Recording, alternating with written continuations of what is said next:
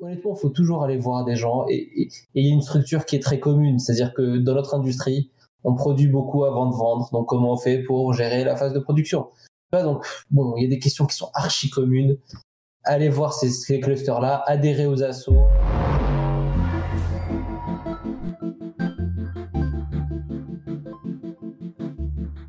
Et salut tout le monde, ben voilà, écoutez, c'est parti pour une soirée euh, pattern. Donc on va parler des métiers du jeu vidéo comme, euh, comme dans l'émission pour ceux qui, qui la suivent.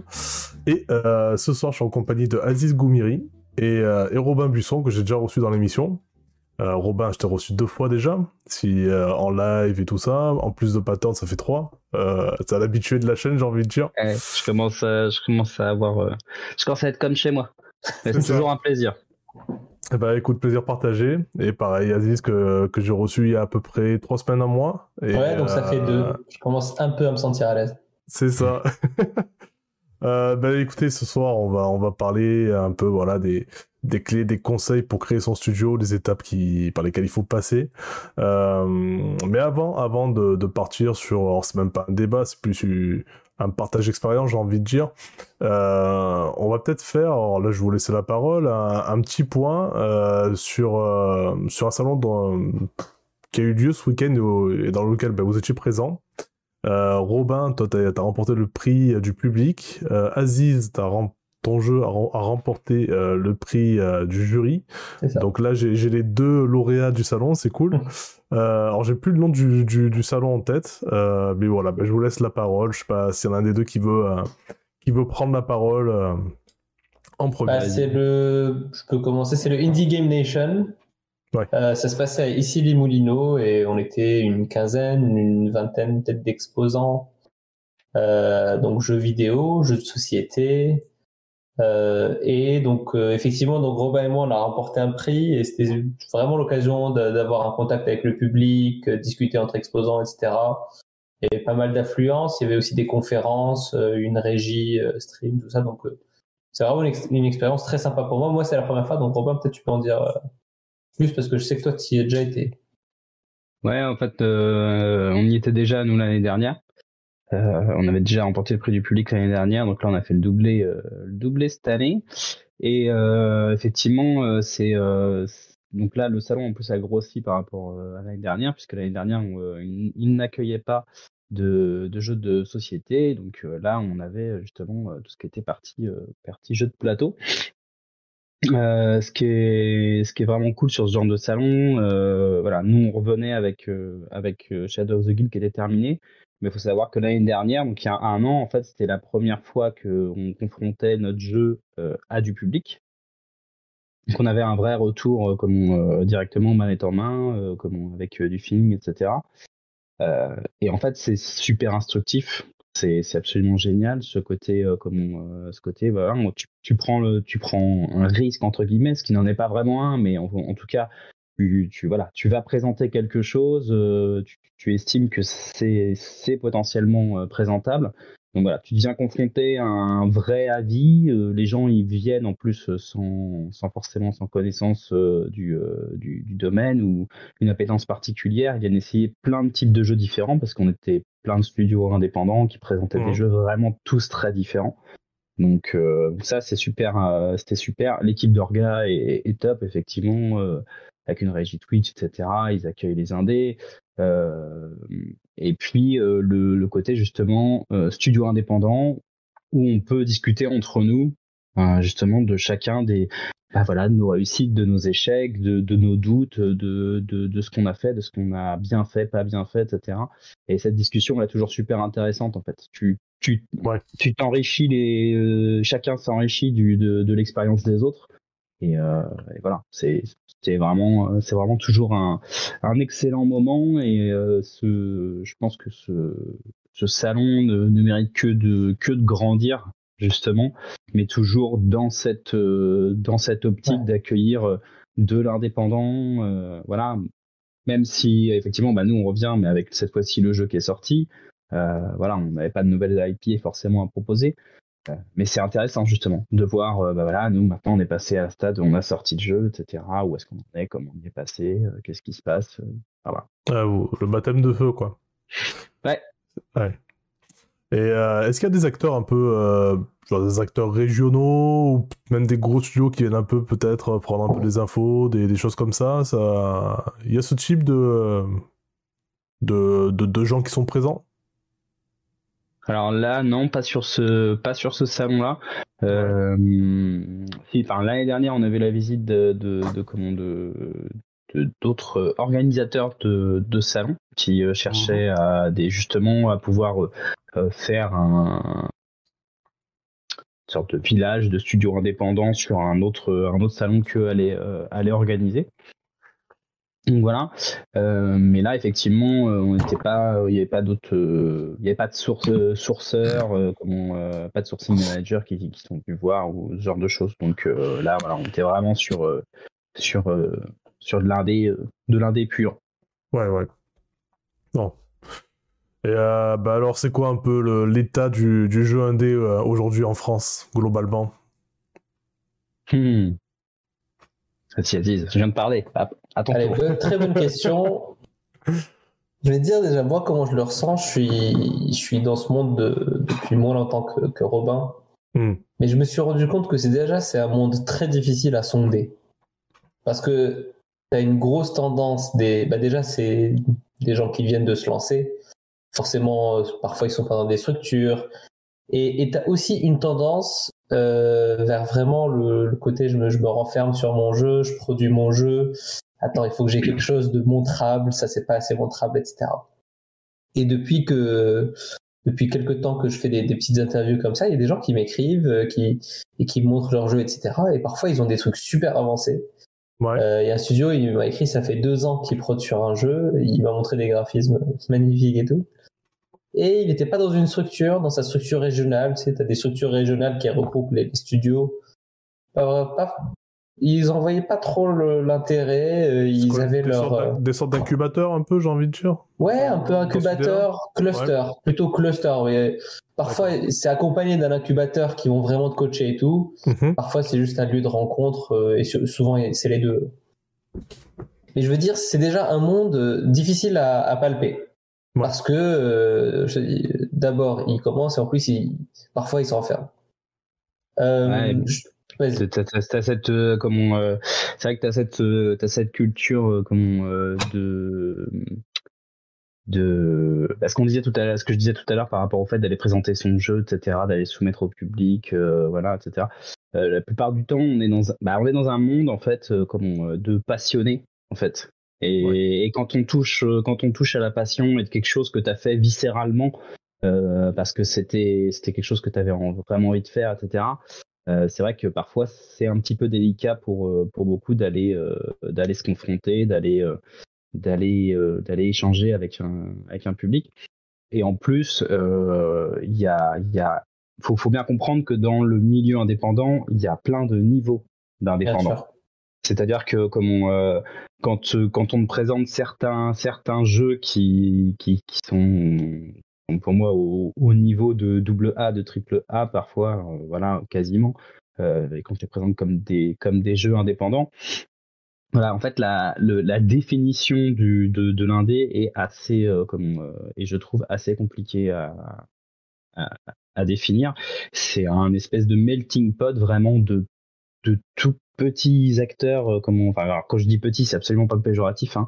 c'est simplement vraiment de toutes petites équipes, euh, voilà, comme ça peut aller monter sur euh, sur des studios un petit peu plus mm. un petit peu plus importants. Et, et en plus avec chacun leur niveau d'avancement, leur niveau de de comment de, de connaissance du milieu, etc. Bozo qui vient d'arriver. Salut Bozo. Salut Bozo. T'avais déjà un truc à dire. Ouais, c'est vrai que je, je revois que, enfin, je, suis complètement d'accord que dans, dans ce qu'on dit indépendant, en fait, c'est plus en opposition à qu'est-ce qui n'est pas indépendant. Bah, bah, on sait les très gros studios. Et puis après, il y a tout le reste, tu vois. Donc, euh, tu peux avoir des gens euh, qui codent le week-end. Tu as un projet perso. Et tu peux avoir une team de 15 personnes euh, composée de, de gens, de vétérans de l'industrie qui vont te sortir une pépite. Donc c'est vrai que tu peux avoir une certaine disparité dans la qualité du produit, mais j'ai envie de dire c'est pas trop à ça qu'on reconnaît l'indé parce que tu as des trucs giga giga bien faits en indé. Mais c'est juste en termes de structure ou de quelles sont les ressources disponibles, bah, tu as vraiment des gens, leur budget annuel c'est 100 euros et tu as, des millions. quoi. Hmm. Donc, euh, mais disons que c'est vrai que peut-être pour moi, le, l'indé vraiment, il, s'arrête quand euh, la structure est vraiment viable depuis un certain nombre d'années, que tu commences à pouvoir euh, enchaîner plusieurs IP, plusieurs projets, etc.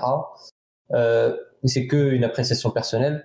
Plus difficile pour moi de parler vraiment de, d'indépendant, mais parce que j'ai cette connotation très artisanale. En fait, c'est comme l'artisan pour moi, tu vois. Genre, euh, si ton artisan, en fait, euh, ils sont 50 dans la boîte, euh, c'est un peu une multinationale, etc. C'est vraiment l'artisan. Mais, mais en fait, ça, c'est pas, pas un jugement qualitatif. C'est juste, je pense que c'est vrai que la, la scène économique euh, aurait avantage à plus facilement identifier, euh, disons, des catégories. Comme ça, on peut se, on peut regrouper par euh, problèmes rencontrés, par euh, objectifs à court moyen terme, tu vois. Mm. On n'a pas du tout les mêmes objectifs que des, des, studios de 15 personnes qui ont des budgets annuels, euh, etc. Que, que deux étudiants qui, après leurs études, se disent euh, tiens, on va finir notre projet de fin d'études, quoi. Mm. Il y a un problème d'ailleurs, hein. on va pas se mentir sur justement la, la, catégorisation des, des, des, studios et des structures. on rentre effectivement dans une, dans une problématique qu'on soulève. Euh, parce que, euh, comme, euh, comme, comme le disait Aziz tout à l'heure, voilà, ça va être des gens qui vont se retrouver potentiellement sur des, sur des clusters, etc., qui vont être peut-être accompagnés comme d'un point de vue d'un point de vue entrepreneur dans les dans, des incubateurs mais c'est pas le cas de c'est pas le cas de tout le monde et en fait justement tout, tout le monde n'a pas le tout le monde n'a pas le même niveau euh, niveau d'info, ne sait pas forcément euh, où il va. Euh, mhm. Il y a des gens qui sortent d'études qui sont très bien formés sur le sujet, justement sur comment comment derrière on se, on se structure, où est-ce qu'il faut aller, etc. Et puis il y a des gens qui qui débarquent sur le sur le sur la scène de façon voilà. On en a rencontré ce week-end justement des des je pense notamment à celui qui faisait Mama Comment s'appelle ce jeu euh, Day Retry Ouais, le, le, le, Mama Day Retry, effectivement. Où là, bah, typiquement, on est sur quelqu'un qui, euh, comme on, a lâché son, a lâché son, son job, enfin, s'est mis sur un congé de création d'entreprise, a lâché son job, a créé sa boîte, a lancé son, euh, son jeu, euh, voilà, il l'a conçu lui-même, etc. voilà. Typiquement, ça, c'est, ça, c'est un acteur qui est, qui est seul, qui, qui avait, et en fait, il a sa typologie, il a son, son truc, sa façon de, sa façon de travailler. Euh, mais par contre, je pense qu'on y reviendra après sur euh, bah, les clés de réussite ou non. Euh, mais en tout cas, il y, y, a, des choses qui se regroupent après. C'est-à-dire qu'il y a des problématiques, il y a des problématiques qui sont, qui sont quand même pour la plupart, effectivement pas sur quand on parle de vétérans de l'industrie qui montent un studio indé, c'est pas vraiment la question parce qu'en fait les portes sont déjà ouvertes, étant donné qu'ils connaissent du monde, étant donné qu'ils ont un nom, voilà, c'est comme dans la littérature, c'est comme dans la BD, etc. Enfin, à partir du moment où tu estampilles ta préface, euh, ne serait-ce que ta préface avec euh, comme un grand nom, déjà ça t'ouvre, euh, ça t'ouvre, ça t'ouvre des portes. Ah, Effectivement, ouais, ouais, je, je, je, je m'étais muté et là, ben, j'ai oublié de me remettre. Alors, je disais, Merci Et bonsoir Boudic par la même occasion. Merci GN Foc aussi, en Foc, hein, comme l'animal. Euh, alors ouais, euh, je disais euh, que euh, du coup, il y a des, gros studios comme Ubisoft par exemple qui ont une collection jeux indé et que c'est ça qui est un peu bizarre du coup d'avoir ce, côté, cette contradiction entre gros studio qui, qui a une collection jeux indé justement qui finance ça et de savoir bah, quel était le regard de nos deux invités sur sur sur ce, cette on va dire c'est pas une anomalie mais en tout cas cette spécificité quoi. Ouais, je te dis, moi je, je préfère plutôt parler de studios indépendants mmh. par opposition à des studios euh, dans, dans, des grandes franchises ou euh, qui, qui, ont des actionnaires et, donc qui sont moins indépendants. Donc je préfère plutôt parler de studios indépendants parce que finalement une production indépendante, si tu me dis que ouais une production indépendante c'est euh, c'est un an et demi maximum et je sais pas une équipe de moins de cinq personnes. Mmh tu vois, bah, ça, ça, limite vachement le truc. Euh, tu as des expériences euh, de, de, de, personnes sans ressources qui, qui se lancent à 6, 7, 8. parfois pendant trois ans, parfois sur un jeu qu'ils n'ont pas lâché depuis qu'ils avaient, qu'ils étaient au lycée. Donc je, je, je sais pas ce qu'on veut dire. En fait, je sais pas vraiment ce qu'on veut dire par un jeu indépendant. Je pense qu'il y a, peut-être une connotation comme qui, qui, peut avoir du, du sens. c'est celle de la liberté de création. Euh, au sens euh, comme on, euh, on, ne se mêle pas ah. on ne se mêle pas de de comment de, de l'aspect créatif tendances et tout justement. ça ouais. bah, en fait on, on, voilà on garde on garde une liberté dans le dans la dans la création oui, tu, tu, vas pas dire demain je vais prendre un open world parce qu'en ce moment il y a que les open world c'est ça que les gens attendent. Ou un enfin, c'est un peu con mais c'est un peu peut-être pas comme ça peut-être plus euh, mm-hmm. comment euh, tu proposes ton tu proposes ton projet etc ok euh, ouais tu, tu, tu vas rentrer chez nous. Par contre comment bah là par exemple tu vois tes personnages ils sont un petit peu trop comme ça. On aurait besoin d'un personnage qui est de ce genre là qui oui oui, oui.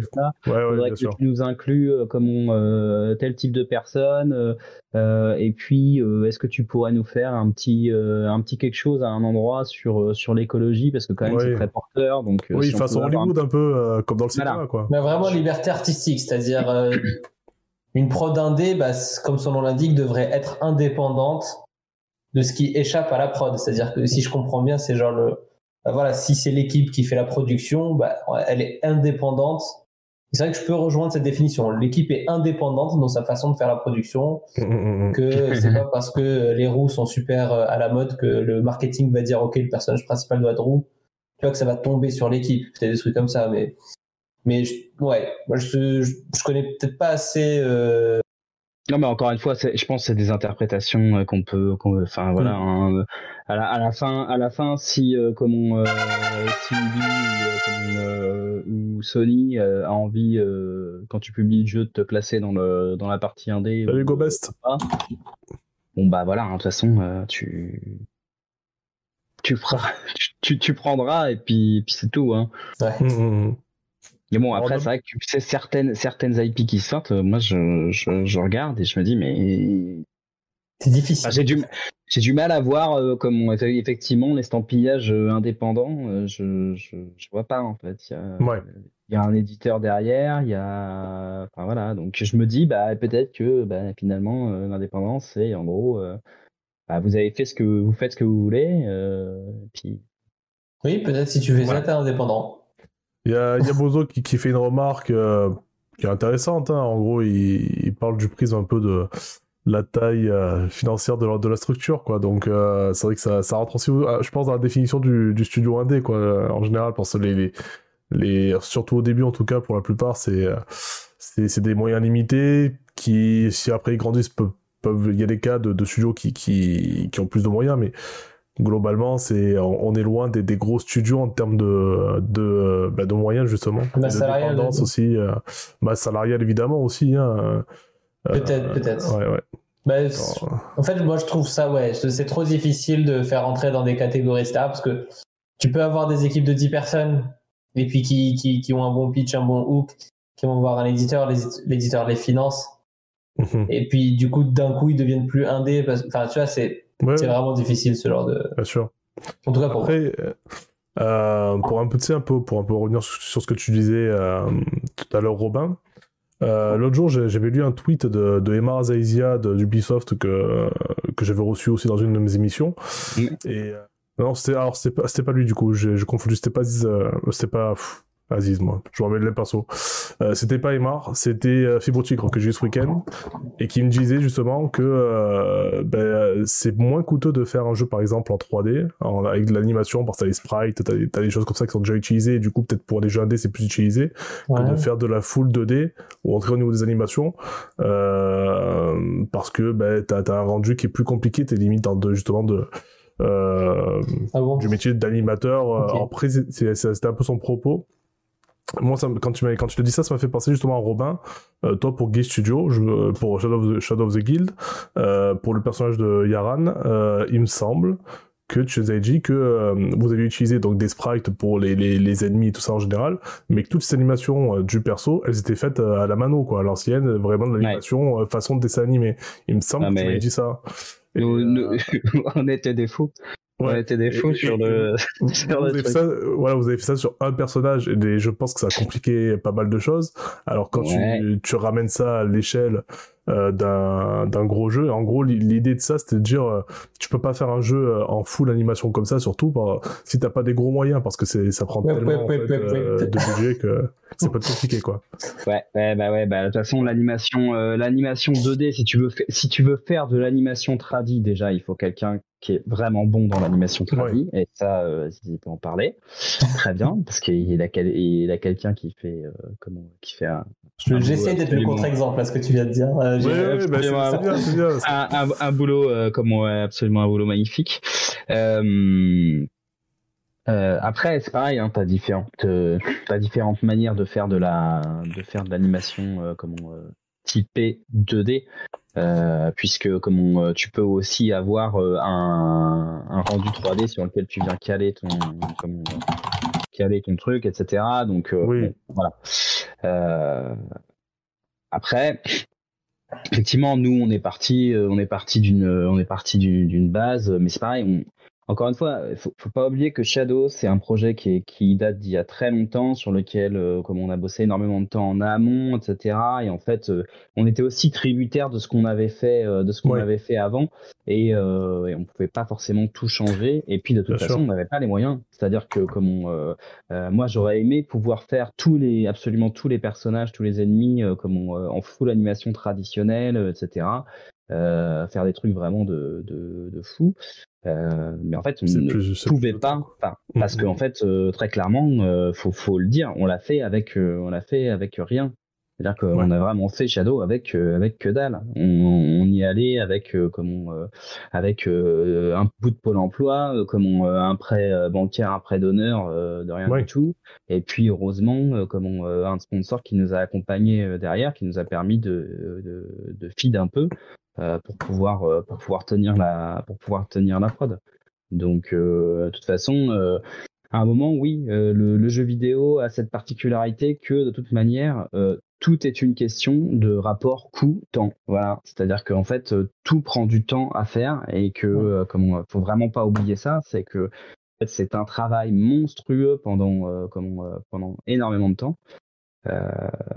et voilà, et donc par conséquent, bah, même Enfin, je veux dire, c'est très rapide à faire comme calcul. Euh, tu, tu prends un salaire chargé, euh, même un salaire de base, euh, comme pas forcément très important, mais un salaire de base chargé pour une équipe de trois personnes. Et ben, tu te retrouves avec un budget à minima sur une année de 90 000, 100 000 euros. Bien sûr. Et, et en fait, comment ça bah, Et voilà, et encore. Hors, c'est-à-dire hors tout le reste. Voilà. Ah ben oui, là, là, c'est juste, juste salaire. Juste salaire, c'est-à-dire que là tu prends même pas euh, les charges, euh, les charges fixes de la boîte, les machins, les trucs comme ça.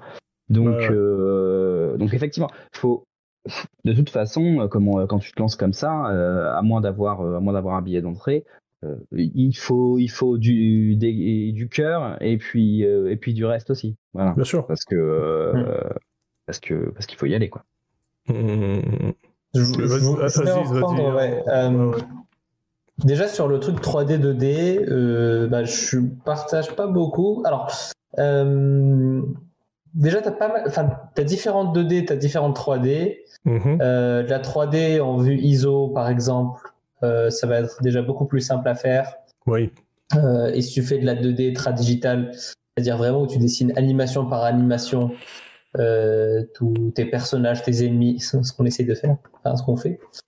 Euh, oui, ça, ça, prend plus de temps. Donc peut-être, en fait, pour moi, c'est vraiment une histoire de, de scope, euh, donc la taille de, de ton projet.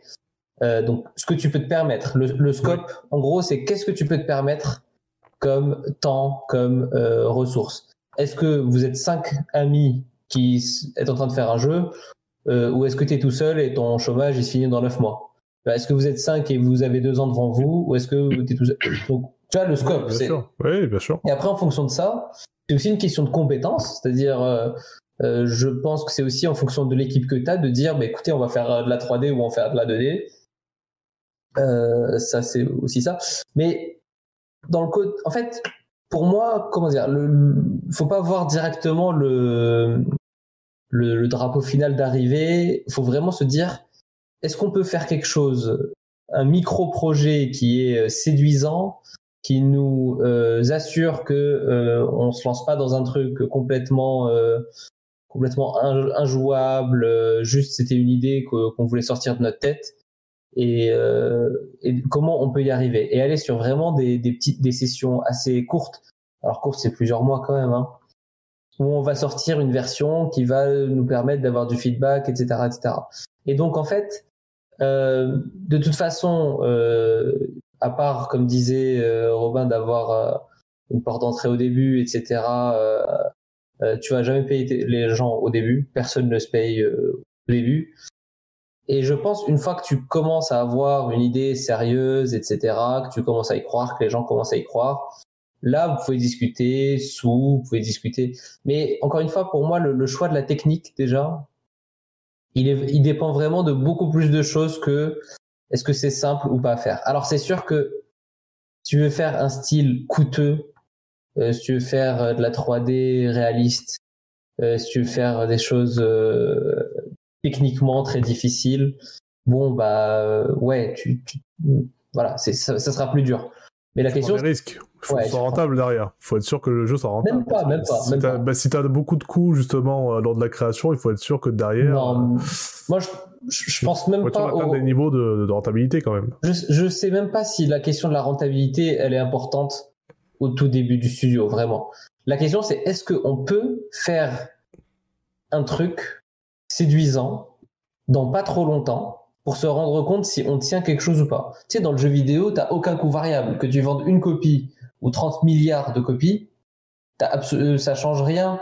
Sauf si tu fais un jeu multi, tout ça. Mais oui, le coût du, euh, le coût du, jeu, c'est rien. Il y a, y a, un gars, tu vas lui donner l'opportunité de faire, de copier un fichier de, de, Steam et de le coller sur son ordinateur. quoi.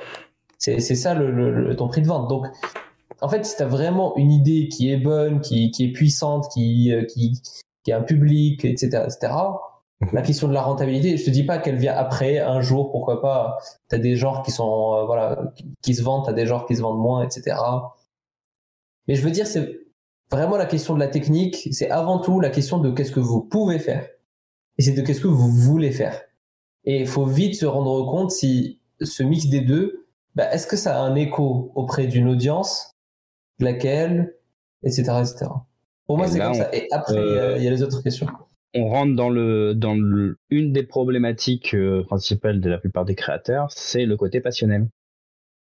Où euh, bah effectivement, t'as plein d'idées, t'as plein d'envies, t'as as, vu plein de choses, t'as envie de faire t'as envie de faire plein de trucs, mais en fait, à un moment, il faut être capable de se poser, de se mettre des jalons et de se et, en fait de se positionner bah, notamment sur certains certains éléments de gameplay etc euh, d'éliminer certaines choses que tu avais prévues à la base euh, comme euh, euh, d'en remettre d'en remettre d'autres voilà. Faut et, et, et, le côté passion des créateurs est un est un problème de toute façon et c'est pour ça que c'est toujours bien dans une dans une équipe d'avoir enfin en tout cas à mon sens euh, quelqu'un qui est là justement pour euh, comment, euh, pour freiner un peu les mmh. ardeurs comme créatives avec quelqu'un qui a plus les les, les, pieds sur terre en dire. Ah ouais les pieds sur terre voilà hein, et qui va dire ok tu donc tu veux faire ci tu veux faire ça etc moi, je le vis en ce moment sur, la, sur le développement de la prochaine IP du, du studio. Mmh. C'est-à-dire que, étant donné qu'on est on était sur la création du proto, euh, effectivement, ça, le proto permet de partir euh, un peu euh, dans, des choses. Tu, tu imagines, tu testes, tu crées des trucs, tu, tu, les vires, tu, etc. Enfin voilà, tu peux faire des choses. Et donc, bah forcément, l'équipe a des idées pendant le développement, voilà, des choses que qu'ils ont envie de faire ok, on note les idées, on pose le pour et le contre. Est-ce que ça a un vrai intérêt? Est-ce que comme euh, c'est un truc, euh, voilà. Et à un moment, tu dis bon bah, en fait là, par rapport à ce que tu veux faire, ça va rajouter tant de temps, donc ça va être un coup de temps pour pouvoir euh, comment faire le truc. Et ben par rapport au planning, en fait, ça va pas rentrer.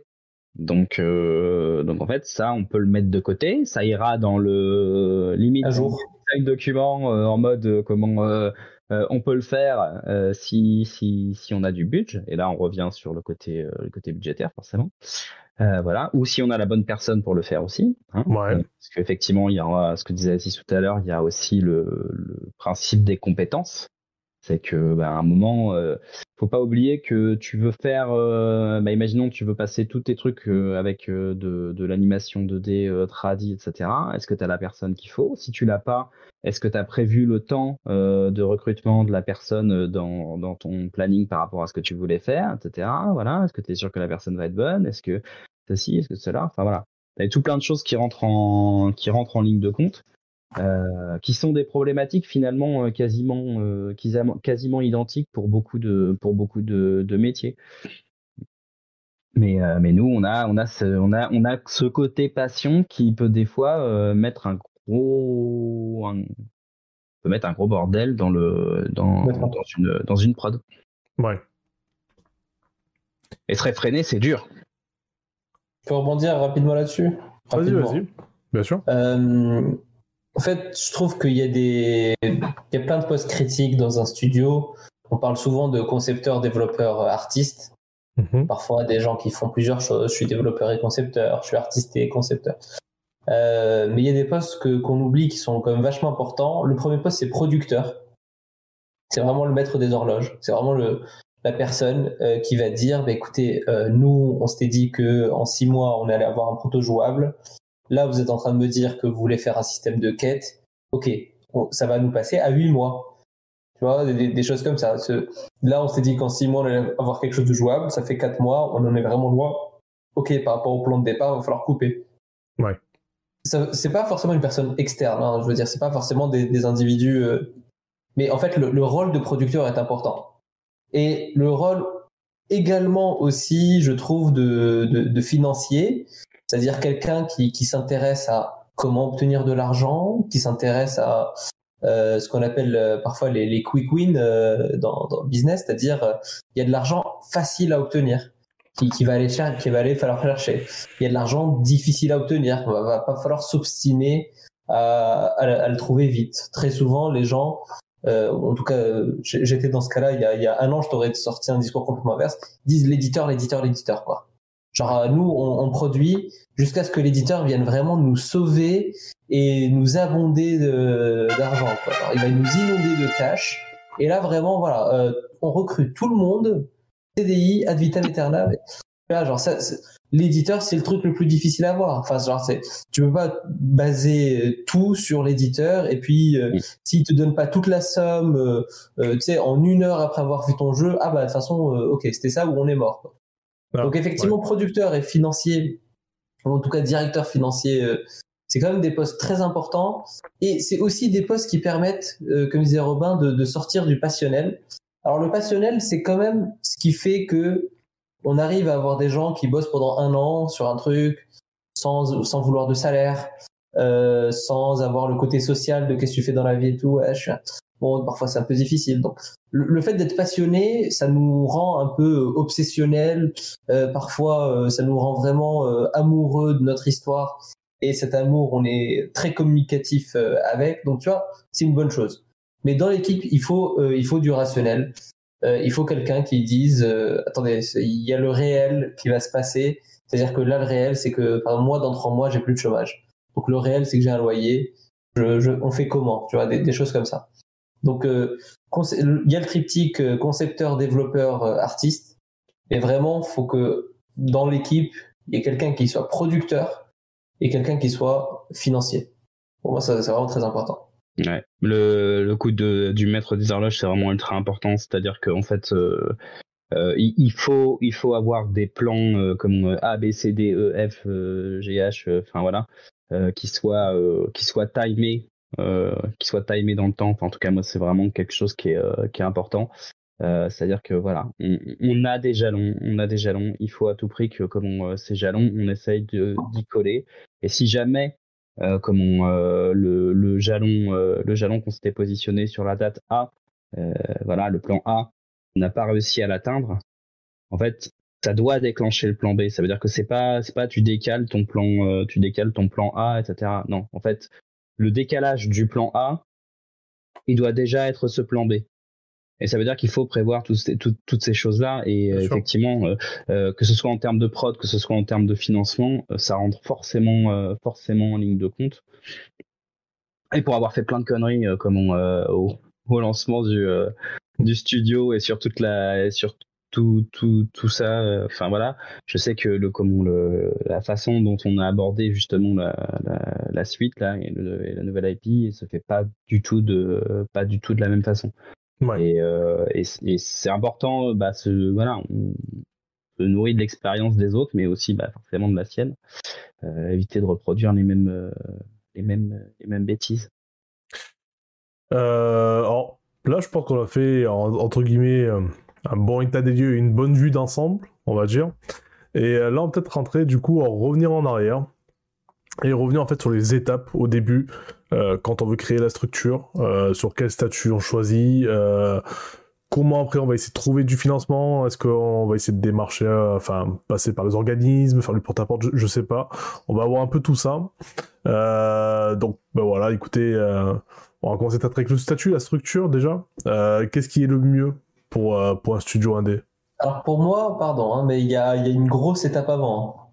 Hein. la structure, vraiment, elle vient couronner un truc. Hein. Le... Il, y a, y, a, vraiment une grosse, grosse étape avant, c'est le projet. On fait quoi, les gars? Le projet, l'équipe.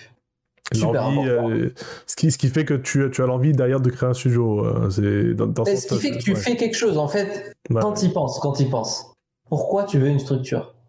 C'est quoi l'intérêt? Si, si soit tu as euh, tout l'argent pour euh, recruter tout le monde et bah écoute, il me faut une structure pour signer 8 euh, CDI pour OK. Mais quand tu as une idée avec un ami, quelqu'un que tu rencontres, etc., et que vous voulez produire, il vous faut un serveur Discord, il vous faut un Zoom, il vous faut un Slack. Point, tu vois. Il y en a un qui bosse, l'autre il dessine, on se parle, regarde ce que j'ai fait, un GitHub, ça s'organise. Donc en fait, pour moi, vraiment le côté, alors c'est important la structuration, je dis pas, mais en fait, elle arrive au moment où de toute façon la structure implicite est déjà posée. Nous, le jour où on a immatriculé la société et que euh, y a eu des parts, etc. Le lendemain, ça n'a absolument rien changé dans nos comportements. Tu vois, c'est pas quelque chose par lequel on a commencé. C'était juste, euh, au fait, euh, on a reçu nos cabis, quoi. Tu vois, c'est, mais pour moi, c'est extrêmement important d'abord de euh, l'équipe, un état des lieux, une discussion, qu'est-ce qu'on veut faire, c'est quoi notre projet, c'est quoi la taille de notre projet, c'est quoi les quelles sont nos contraintes, qu'est-ce qu'on veut faire, qu'est-ce qu'on ne veut absolument pas faire, sachant que le projet va évoluer, euh, et se donner aussi une période euh, d'essai, de travail en équipe. Est-ce que on peut travailler en équipe? Est-ce que est-ce qu'on peut venir tous les pendant deux mois à 9h30 tous les matins travailler, puis partir 18h, euh, 18h30, et puis constater une évolution, constater euh, quelque chose de bien, etc. Est-ce que ça vaut le coup tout ça? Ensuite, euh, enfin voilà, ensuite tu, vas avoir de tout ça de structuration. et pour moi, vraiment, cette étape, elle est giga cruciale. Quoi. Et je, je, rajoute du coup une, une étape entre justement toute la phase projet et la phase création vraiment. pour moi, il y a un, un élément ultra important, se rapprocher euh, de, de des CCI, des euh, tout ça, etc. Voilà. Euh, aller rencontrer comme des un expert comptable, ce genre de choses. Enfin voilà, tout cet aspect entrepreneurial qui encore une fois est bien souvent mis de côté par par la passion. Je reviens souvent sur le côté passionnel. Voilà. on est dans l'euphorie, on a envie de faire quelque chose, on est motivé, on est tout ça. Voilà cette partie-là est pas motivante. Cette partie-là est pas, est pas, est pas fun au, sens du projet en lui-même. C'est pas le, voilà, c'est pas l'objet qui va, qui, qui, va arriver comme ça. Donc, on, a cette partie-là et euh, pour moi, il est ultra important que les gens comprennent bien que avant de se monter, avant de tout ça, euh, il faut aller discuter avec les acteurs euh, comme euh, de, de, sa, de sa région, de son département, de, de, de sa métropole, de sa ville, etc. Enfin, peu importe. Mais en tout cas, c'est important d'aller vraiment se renseigner sur tout ça, de, de se faire accompagner sur cette partie entrepreneuriale et surtout que quelqu'un aussi soit prêt à endosser ce rôle de, de, de, de, la partie entrepreneuriale parce qu'on va pas se mentir, euh, tout le monde n'est pas capable de le faire. tout le monde n'a pas envie de le faire. Et, voilà. Et peut-être que dans, dans l'équipe, justement, personne n'aura envie de le faire, mais ça n'empêche qu'il faudra bien que quelqu'un le fasse. Ouais. Et, euh, et cette partie-là est vraiment importante. Pourquoi? Parce qu'en plus, elle te permet de te poser les bonnes questions avant justement de monter la structure et donc avant d'amorcer euh, ce qui viendra derrière, euh, comme potentiellement, euh, ben voilà, tout ce qui est financement, tout, ce que tout ce qu'on va pouvoir essayer de trouver. ça peut être en parlant de local, etc. Enfin voilà, que ce soit l'inclusion dans un dans un dans un dans un cluster ou dans un ou dans une pépinière d'entreprise ou dans un incubateur voilà et ça vraiment si s'il y a des gens qui sont qui ont cette envie de, de monter euh, de monter un studio etc qui ont un projet de de, de jeu comme disait Aziz tout à l'heure bien se poser la question bien bien formater son projet au préalable et, et, et, surtout ne pas oublier ce qui va ce qui va venir autour en fait. Alors que le, le projet effectivement ça va être le cœur le cœur battant qui va faire vivre le l'entreprise euh, et les équipes etc. Voilà c'est ce qui va les animer. Mais par contre tout ce qui est autour en fait euh, voilà tout le côté entreprise est ultra ultra important et on a tendance à le mettre de côté et malheureusement euh, euh très clairement ça peut flinguer des prods aussi. Parce que quand tu es rattrapé par, euh, comme, euh, par ce genre de choses, bah, bah, tu, te prends des, tu te prends des semaines dans la vue. Hein. on va pas, se, pas se mentir. S'associer, c'est compliqué aussi. S'associer euh, dans tous les business, c'est toujours. c'est, j'ai envie de dire plus souvent pas forcément payant. ah, tu peux découvrir. Euh, tu... bonne idée, quoi. Bah, tu peux découvrir, euh, tu peux découvrir des, des synergies que t'avais pas, que t'avais pas prévues, mais le problème c'est que l'inverse est vrai aussi. Oui. L'inverse, euh, l'inverse est vrai aussi, donc euh, bon, bah, voilà, hein, ça fait partie de, ça fait partie aussi des, euh, des risques, mais c'est pour ça que ce que disais tout à l'heure sur la partie projet, se poser les questions avant et, et, savoir où chacun veut aller en fait et quelles sont les envies, voilà, c'est vraiment, c'est fondamental dans un projet comme ça. Et sur le côté associé, euh, en fait, moi, tous mes associés, je connaissais personne dans le jeu vidéo. Hein, pour, rapidement, je fais une petite histoire, mais vraiment, je connaissais personne au début. Quoi.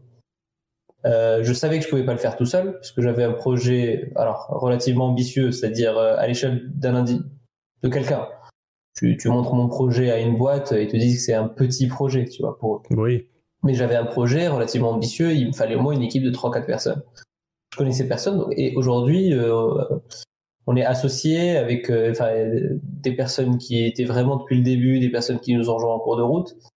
Mais en fait, toute la clé, c'est aussi de ne pas précipiter les choses, c'est-à-dire euh, de la transparence, toujours. C'est pour ça que je te dis beaucoup de discussions, ne, pas foncer tête baissée dans le code ou dans la production. Vraiment, qu'est-ce que tu veux faire à travers ça? Pourquoi tu veux faire un jeu? Que tu veux? Bon, pas trop aller dans l'intimité, mais voilà, qu'est-ce qu'on fait là ensemble, tu vois? euh, Chacun soit clair sur ses intentions et ses ambitions, quoi. Ouais, voilà. Sur, sur, le euh, rôle qu'il veut, sur le rôle qu'il veut avoir, ce qu'il est prêt à faire et ne pas faire. Enfin, bien sûr, bien sûr. Moi, euh, je veux gérer le projet. Moi, je veux pas trop gérer le projet. Euh, moi, je veux mm. toujours avoir un regard. donc, tu vois, c'est très bien de discuter et puis de laisser le temps construire quelque chose. Mm. Une confiance, ça ne peut jamais se décréter, se négocier. Ah, donc, tu vois, au bout d'un mois, au bout de deux mois, trois mois, euh, quelques tempêtes, quelques désillusions. Est-ce que le bateau coule? Est-ce que le bateau coule pas? Tu vois, t'es là. Bon.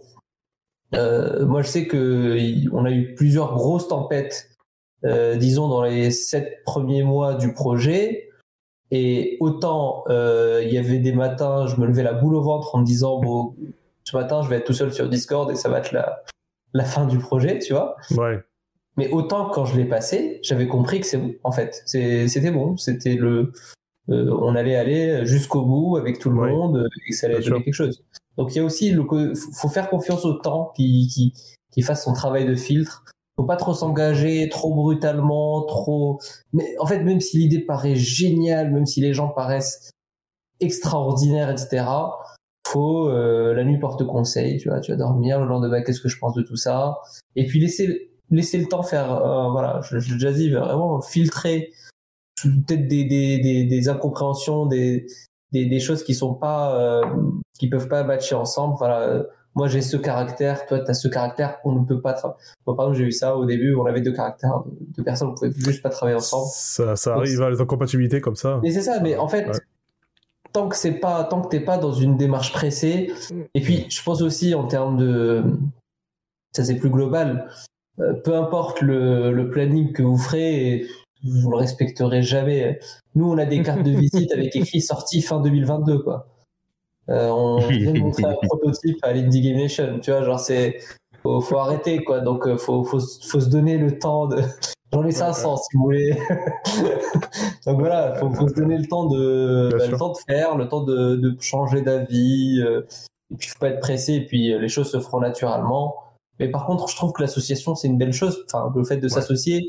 Parce que oui, c'est vraiment. Dans l'idée, bien sûr. Ouais, tu t'engages aussi, euh, mm, même si tu le mm, fais contractuellement, hein, vraiment, tu t'engages avec les personnes, ça devient ton associé. Euh, les décisions, vous les prenez euh, ensemble. Euh, tu vois, donc il y a quand même quelque chose de, de plutôt beau. Et ça veut pas dire que c'est. Euh, ça devait être ton ami d'enfance que tu connais depuis 15 ah ans, ou ton frère. Ou tu, ça peut être quelqu'un que tu ne connaissais pas il y, a, il y a deux semaines qui, qui devient. Enfin, je pense que c'est moins casse-gueule avec, un, avec, à la limite à quelqu'un que tu connais pas. Parce avec un proche, euh, avec un proche, parfois, ben, tu veux pas rentrer dans le conflit frontal parce que ben il y a l'affect, il y a le machin. Et euh, alors que quelqu'un que tu connais pas, ben tu vas peut-être avec euh, un peu plus directement, j'ai envie de dire, un peu, un peu plus cash. Je peux pas te dire, moi, c'est associé de 20 de, de potes de 20 ans, donc c'est vrai. ça, ça marche, ça marche pas. Mmh. Mais non, mais c'est, après. Euh, par contre, euh, effectivement, hein, laisser le temps au temps. Euh, on, on, en revient après à la, bah, à la, problématique, comment, à la problématique, du temps qui coûte. C'est ça. Et, voilà. ça dépend de la marge que t'as, quoi. Ouais. Non, mais après, c'est pareil. Hein, c'est, c'est faut. Tout est toute proportion gardée, c'est-à-dire que comme bah, effectivement à un moment normalement c'est des questions et ce temps-là tu dois le faire effectivement avant de passer mm. en mode euh, en mode association. C'est-à-dire que normalement, si tu t'associes, c'est que tu sais que ça va être euh, ça va être bon. Bien sûr. Et euh, voilà. Mais tu peux aussi te, tu peux aussi te tu peux aussi te planter. Hein. Tu peux aussi te tu peux aussi te planter. Nous, ça nous est arrivé sur le comment sur le lancement du de, de la société. voilà, en fait, quand quand on a le quand on a foiré le, le comment le Kickstarter au tout départ du du projet.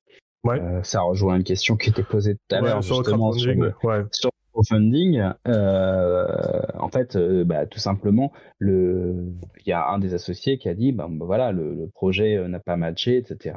moi, je j'arrête là. et on était, on était monté depuis, comme on, était monté depuis quelques mois. mais voilà, mais encore une fois, comme c'est quelqu'un qui, qui a bossé sur le projet, comme qui qui est crédité, sans qui le projet n'aurait pas pu être fait.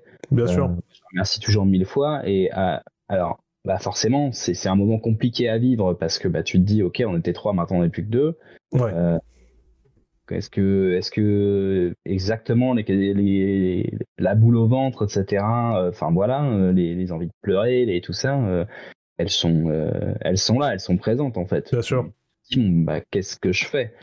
C'est là, mm. c'est là où le, comment, euh, c'est là où c'est important de se dire qu'on est tous différents, on a tous des vécus différents, et euh, le fait de s'associer, ça fait aussi que quand toi tu te casses la gueule et que t'es pas bien et tout ça, bah justement t'as une main parce que la personne elle va pas forcément être dans le même état que toi au même moment, donc en fait euh, bah tends la main au moment où toi t'es pas bien et quand ce sera lui, et ben en fait ça, ça sera dans l'autre sens.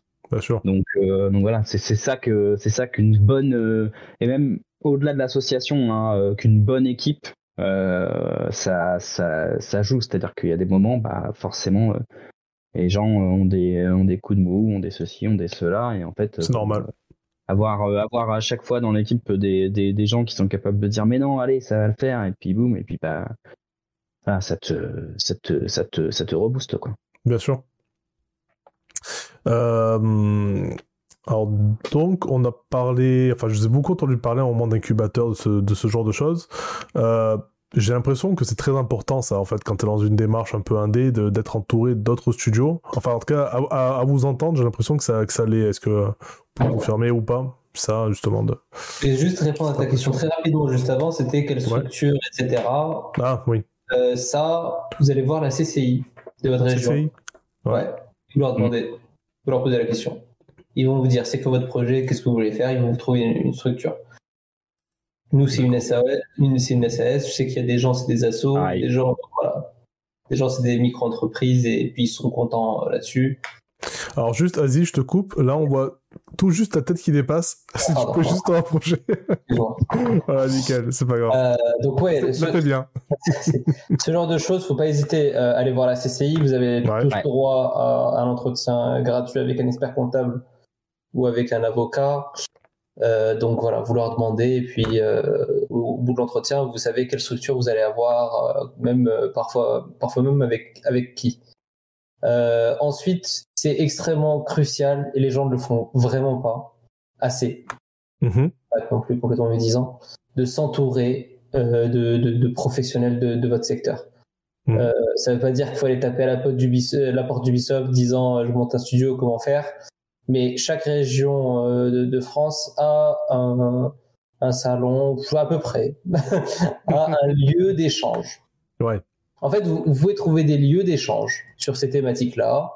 Euh, c'est plus ou moins structuré parce qu'il y a des régions qui sont très euh, compétentes dans le jeu vidéo, qui sont très attractives, où tu as 60-70 studios, euh, Paris, Lyon, Marseille, voilà, ils sont, ils sont méga forts là-dessus. Il y a des régions qui sont un peu plus, où c'est un peu plus dissipé. Nous, par exemple, Atlan Games, moi je fais partie de Atlan Games, et c'est Pays de la Loire et Bretagne. Donc ça permet d'avoir pas mal de studios effectivement, quand tu commences, moi, j'étais allé les voir. Et encore, tu vois, genre, j'étais allé les voir en avril alors que le projet, je l'avais commencé en janvier. Mm-hmm. Mais j'avais demandé des entretiens, etc. Et en plus, c'était une période compliquée pour eux, donc c'est pour ça qu'ils n'avaient pas pu me répondre tout de suite. Donc c'est bien de lancer. En fait, ce genre de choses, vous... tout ce qui est accompagnement, etc. Ça, vous n'avez même pas besoin d'avoir votre projet. Lancez-le direct. Vous allez en le faire avant. Ouais. ouais. Ça, ça va prendre du temps. La CCI des fois vous répond pas ou je sais pas quoi. Donc ça, donc voilà. Et, eux, vraiment, ils, ont pris le temps de, m'expliquer, euh, d'évaluer mon projet, de me dire, bah là, euh, il te manque plein d'éléments, réfléchis, reviens, etc. C'est vraiment crucial. Et je connais beaucoup d'entrepreneurs qui se disent que peut-être qu'ils ne matchent pas, qu'ils sont trop petits ou qu'ils sont atypiques. alors honnêtement, je, ne vois pas ce que vous pouvez faire dans le jeu vidéo ou vous pouvez vous passer de conseils de d'autres professionnels du jeu vidéo. Même si vous faites des cryptos, même si vous faites euh, des trucs sur la musique, même si vous faites euh, de, des trucs avec euh, une grosse partie littérature, genre visual novel, web novel, etc. Honnêtement, il faut toujours aller voir des gens et il y a une structure qui est très commune, c'est-à-dire que dans notre industrie, on produit beaucoup avant de vendre. Donc, comment on fait pour gérer la phase de production? Donc, bon, il y a des questions qui sont archi communes allez voir ces, clusters-là, adhérez aux assos, euh, et puis, euh, prenez des verres avec eux, et puis petit à petit, vous allez... moi, tous les trois mois, c'était... Euh, j'avais une illumination, quoi. Genre, mais d'accord, ok, il faut faire ça pour euh, financer une production, ok, il faut faire ça. Il faut d'abord passer par un POC, euh, et faire des choses comme ça. Grâce à des conseils que tu as eus, en, en, te rapprochant des clusters et tout ça. Oui, euh, le, le, cluster régional des professionnels du jeu vidéo. Bon, après, moi, j'ai fait un petit un truc un peu bizarre, c'est que je, suis allé, j'ai envoyé des mails au, au studio de, de, ma, de ma région et les gars ont été super sympas, ils m'ont reçu, ils ont discuté avec moi, ils ont revu mes protos, etc. Donc je suis allé même un peu plus loin. Et, euh, et franchement, je, jamais j'aurais pu, enfin jamais j'aurais suivi ce plan si, si j'étais pas allé euh, les voir. Mais, mais alors là, mais jamais, jamais. Quand je me vois il y a un an à bosser sur mon Discord euh, et maintenant j'ai envie de me mettre des claques quoi. Ah bah, oui. Et euh, en plus, la communauté est vraiment bienveillante. Hein, c'est ça qu'il faut se dire. Hein, c'est que, comme quand même dans l'ensemble, les gens sont, les gens sont prêts à aider, les gens sont prêts à conseiller, etc. Enfin voilà, c'est vraiment une bonne, une bonne commu. et c'est marrant parce que, enfin, typiquement, nous, on a vraiment fait tout de travers au départ. Hein. C'est-à-dire que tout ce que tout ce qu'on est en train de se dire, c'est-à-dire que c'est des choses qu'on a fait au fur et à mesure. On a vraiment fait tout de travers au départ. C'est euh, on, on s'est lancé, on s'est lancé à l'arrache, euh, comme on, euh, on, a voulu monter un Kickstarter, on s'est dit ça va marcher, machin, et encore une fois passion qui rentre en ligne de compte, euh, Et en fait, quand on s'est retrouvé justement le bec dans l'eau à se dire ah la merde, en fait comment on va faire, et ben là on a repris les étapes du départ. C'est-à-dire que j'ai refait, j'ai refait le cheminement, euh, le cheminement que j'aurais dû faire dès le départ. C'est-à-dire que je suis allé voir euh, comment euh, la région. Je leur ai dit bon bah, voilà, c'est ça le projet de l'entreprise, etc. Ils nous ont dit ok, on va vous accompagner pour que vous structuriez votre entreprise. Encore une fois, d'un point de vue entrepreneurial, pas du tout sur le reste. Conclusion, ils nous ont permis d'être accompagnés par la CCI. La CCI nous a permis de revoir entièrement le business plan de la boîte, comment arriver à se présenter, comment arriver à se vendre, comment arriver à aller voir euh, des, euh, des, comment, des, des, banques pour pouvoir euh, obtenir, obtenir des prêts, comment rencontrer les bonnes personnes par rapport à, à un cluster éventuellement. donc nous, il faut savoir qu'à l'époque, il n'y avait pas de cluster en région centre, mhm. typiquement. C'est-à-dire que nous, on est, donc le studio est basé à Orléans, il n'y avait aucun cluster qui existait à ce moment-là. Donc c'est-à-dire qu'il faut bien comprendre qu'à un moment, il y a certaines personnes qui se retrouvent dans le vide, et ça c'est un problème plus général au niveau du jeu vidéo, se retrouvent dans cette espèce de vide, puisque on n'est pas un secteur considéré comme innovant, on n'est pas un secteur considéré encore comme culturel, et donc par conséquent, à partir du moment où tu te retrouves un jeu vidéo, tu es au milieu de ces deux éléments-là. Et en fait, là, tu as beaucoup de difficultés à pouvoir discuter avec certains acteurs. C'est-à-dire que ceux qui, euh, euh, ceux qui vont gérer toute la partie euh, culture, industrie, comme créative, même liée au son et à l'image, te disent, bah, en fait, nous, on n'y connaît rien et de toute façon, on n'a pas les budgets. Hmm la partie euh, comme euh, entreprise euh, comme orientée tech numérique etc va te dire bah oui mais en fait pas votre modèle c'est pas le voilà c'est pas le modèle vous vous vous comment alors qu'en fait si hein, c'est à dire que oui bien sûr. le même modèle enfin on en parlait avec Aziz c'est à dire que bah si en fait on, pendant on, que tu crées ouais, je, vais, je vais, la même. Non, mais je vais te paraphraser, vas-y, on a parlé ce week-end justement, mais en gros, on va cramer deux ans de cash pour, euh, comme euh, pour aller euh, pour aller produire notre notre produit final, comme avec une phase de R&D qui est comme des recherches de game design, comme enfin, bon bref, peu importe. Oui. Mais voilà. En tout cas, le le comment le le le, grand truc, c'est que euh, effectivement, quand on n'a pas de structure euh, régionale, etc., qui puisse euh, accompagner, on se retrouve justement avec des gens qui, qui n'ont pas forcément en fait les compétences aussi, il faut le dire, hein, comme il y a certaines personnes qui n'ont pas les compétences, qui n'ont pas d'appétence pour le pour le produit jeu vidéo ou divertissement digital au sens au sens large et, euh, et, voilà. Et donc nous, on a été dans cette situation, c'est-à-dire de se retrouver sans, euh, comme euh, sans cluster régional, etc., à essayer de se trouver les uns les autres dans le dans, dans la région. Et on a eu la chance donc qu'un cluster se monte en fait l'année dernière en novembre 2021 si je dis pas de bêtises, mhm. euh, qui s'appelle Pixel Player. Et en fait, euh, quand euh, quand ils moi ils m'ont contacté, ils me disent on va monter ça, etc. Je me suis j'ai direct embrayé le truc. J'ai dit vas-y, moi je deviens ambassadeur sur la partie Loiret pour pour vous et je j'aide à développer ce truc-là parce qu'en fait je ne voulais pas que d'autres studios qui allaient se monter, d'autres acteurs de la filière en fait se retrouvent dans la même situation que même situation que nous. Et je pense que justement, on trouve tout un tas euh, maintenant, enfin quasiment partout, comme disait Aziz, euh, de, de, clusters de ce type, ou en tout cas des acteurs qui euh, ne veulent pas laisser les autres euh, se, se, prendre les mêmes écueils que ce qu'eux ils ont pu prendre. Donc effectivement, structuration via les CCI, régions, etc.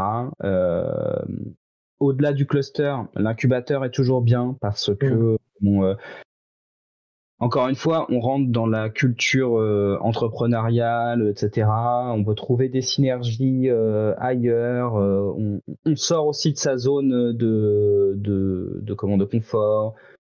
si jamais on a déjà développé le truc un peu dans notre coin pendant un moment, ça nous permet de nous ouvrir un petit peu comme on a, au, reste du, au reste du monde. Donc c'est voilà, c'est des choses qui sont qui sont intéressantes et euh, qui, qui, peuvent donner l'impression parfois de perdre un peu de temps. Euh, mais euh, mais je pense que enfin voilà c'est essentiel c'est essentiel ouais puis je, je, réagis juste sur un tout petit point euh, sur le côté Kickstarter euh, alors moi ça va être un mauvais exemple parce que je un an quoique. Je connais pas mal de personnes qui ont réussi leur Kickstarter et j'en connais aussi qui ont raté. Alors déjà, j'ai très peur de l'effet psychologique sur l'équipe d'un Kickstarter raté. Moi, c'est quelque chose qui me terrifie. Parce qu'en fait, quand vous montrez, euh, enfin, quand vous montez un studio de jeux vidéo, le plus important, c'est l'équipe. C'est pas l'argent, c'est pas le projet, etc. C'est l'équipe. C'est est-ce que l'équipe va tenir jusqu'à la prochaine milestone, jusqu'au, jusqu'à ce moment-là. Et du coup, euh, en tant que, je sais pas si, enfin, généralement, il y a toujours quand même un gérant dans un studio. Moi, je conseille qu'il y ait toujours un gérant parce que c'est, euh, ça peut être un socle vraiment ou euh, quelqu'un qui dissipe les doutes, quelqu'un qui euh, qui fait toute la partie administrative, un unique point d'accroche, etc. Mais euh, une de vos grosses responsabilités, c'est de garder l'équipe, quoi. C'est de garder l'équipe motivée. Donc, quand on parle de Kickstarter, pour moi, c'est genre, bah, écoute, imagine, on obtient 10, 20 000 euros là, et moi, je suis là, ok. Et si on n'obtient rien Et si et s'il y a 38 euros sur notre Kickstarter, ça veut dire quoi? Ça veut dire qu'on arrête Ça veut dire qu'on est tous des nuls Ça veut dire qu'on mérite pas de. Tu vois? Donc j'ai extrêmement peur. Kickstarter, ouais.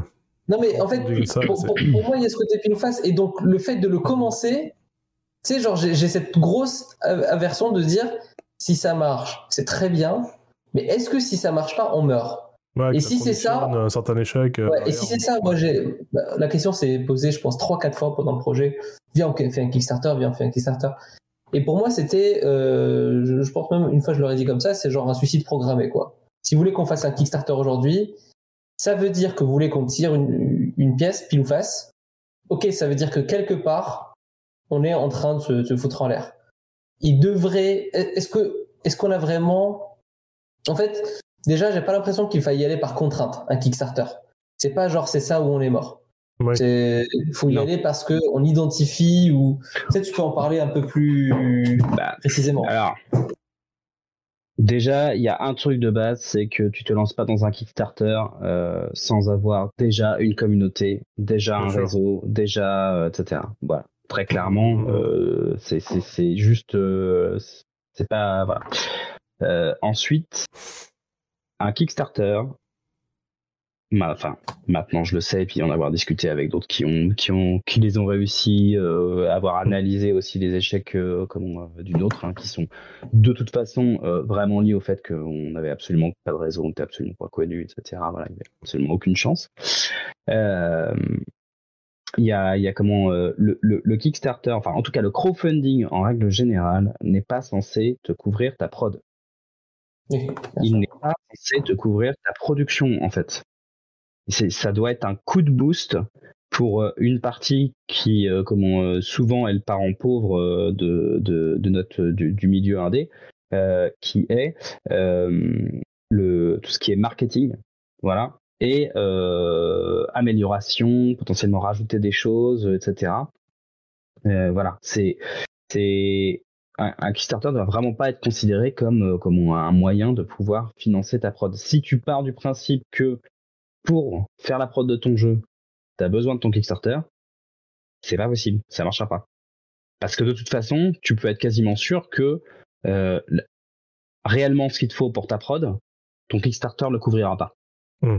Donc, euh, donc voilà. Donc bon après on dit Kickstarter, mais encore une fois l'idée c'est plutôt crowdfunding au, sens non marqué. Et voilà, même si euh, bon, bref, c'est quand même le plus euh, le, plus pointu. Mais euh, voilà, ça c'est ça c'est important. C'est vrai que j'avais eu pas mal de discussions justement après après l'échec justement encore une fois pour analyser tout ça. Et, et ça c'est vraiment important. C'est-à-dire que ça doit être le coup de boost, ça doit être ce qui doit te permettre d'avoir du marketing derrière, etc. Ça peut être un outil aussi de communication euh, qui, est, euh, qui est important. Euh, mais encore une fois, ça se, ça se prépare, ça se prépare bien à, l'avance. Ça se, tu as certains jalons à avoir, c'est-à-dire un certain nombre de personnes sur lesquelles ton Kickstarter il est inscrit, etc. Avant de le lancer. T'atteins pas ces jalons-là, ça sert à rien de le lancer de base. Euh, sachant que de toute façon, euh, comme si t'as pas, si t'arrives pas à, avoir alors je sais plus, je crois que c'est, je crois que c'est autour de 30 ou entre 30 et 40% de ta somme finale sur les les 3 à 4 premiers jours de ton lancement. Oui, c'est ça, les 3 premiers jours et les 3 derniers. Tu as 70% de chance que ton, que ton truc il aille pas au bout. Donc c'est pour ça qu'un lancement est ultra, ultra, ultra, ultra important. Et voilà, donc je le redis, le Kickstarter, on le fait pas pour financer sa prod, on le fait pour le, le comment le, coup de boost. À moins évidemment, après euh, attention, hein, on parle de projets, euh, on parle de projets euh, studio indé, etc. encore une fois, qui n'ont pas un grand nom derrière. Quand tu as quelqu'un qui arrive avec comme voilà qui est déjà ultra connu, on lance un, on lance un crowdfunding, etc. En fait, la notoriété fait que oui, bah là, en fait, tu peux te permettre. C'est-à-dire que tu dis bon bah voilà, moi j'ai euh, un billet de temps euh, au départ, j'ai besoin de temps pour pouvoir le, finir. Et puis si on fait mieux, euh, si on fait mieux, roule. Je veux dire quand quand Kama lance un lance un crowdfunding pour pour financer la, la prochaine la prochaine saison de de Wakfu par exemple. Wakfu, oui, euh, ça, euh, ils ont rempli l'objectif dès le premier jour ou dès le deuxième jour, je sais plus. Voilà, mais euh, ils demandaient 2 millions, je crois. C'était le financement d'un épisode, donc c'était 1 million et demi ou 2 millions, et ils l'ont fait en un jour, un jour ou deux jours, quoi. C'est ouf. Ouais, donc mm. bon bah voilà, on the road. Hein, là, là, on est, on est dans des cas, on est dans des cas. C'est l'exception. En fait, faut jamais se calquer sur. c'est comme quand on voit certaines ventes de, de jeux indés et de dire euh, bah écoutez euh, nous on va on essaie de faire quelque chose comme ça on pense pouvoir faire... non mais oui. on, on en fait faut faut pas avoir les exceptions et je, trouve ça très intéressant de dire pourquoi vous faites le Kickstarter où est-ce que vous allez utiliser cet argent? Parce qu'effectivement euh, les, les, salaires s'évaporent à une vitesse tellement folle quand tu commences à salarier que soit tu as le budget pour les 15 prochains mois, soit tu, soit tu salaries pas. C'est-à-dire que euh, si si tu as 20 000 euros, tu vas pas dire, bah écoutez les gars, on se salarie tous et puis dans deux mois, euh, en fait c'est mmh, fini. Mmh. Et puis on va voir ce qu'on fait. Donc euh, un Kickstarter ne pourra jamais, même si, voilà, pardon, si vous faites 10 000 euros, vous pouvez aller voir une banque, etc. Mais voilà, jamais ça peut être un levier de prod. Par contre, c'est un outil. Communauté, voilà, c'est un outil communautaire. Donc vous allez monter une communauté et c'est un outil aussi de, de validation de marché. C'est-à-dire quand vous allez parler des éditeurs, des investisseurs, en fait, ils vont vous dire quelque part, vous avez déjà plu, donc vous pourrez replaire avec d'autres leviers marketing, etc. Donc c'est un outil pour dire, bah écoutez, ça a du potentiel, comme les salons, comme euh, comme plusieurs autres éléments.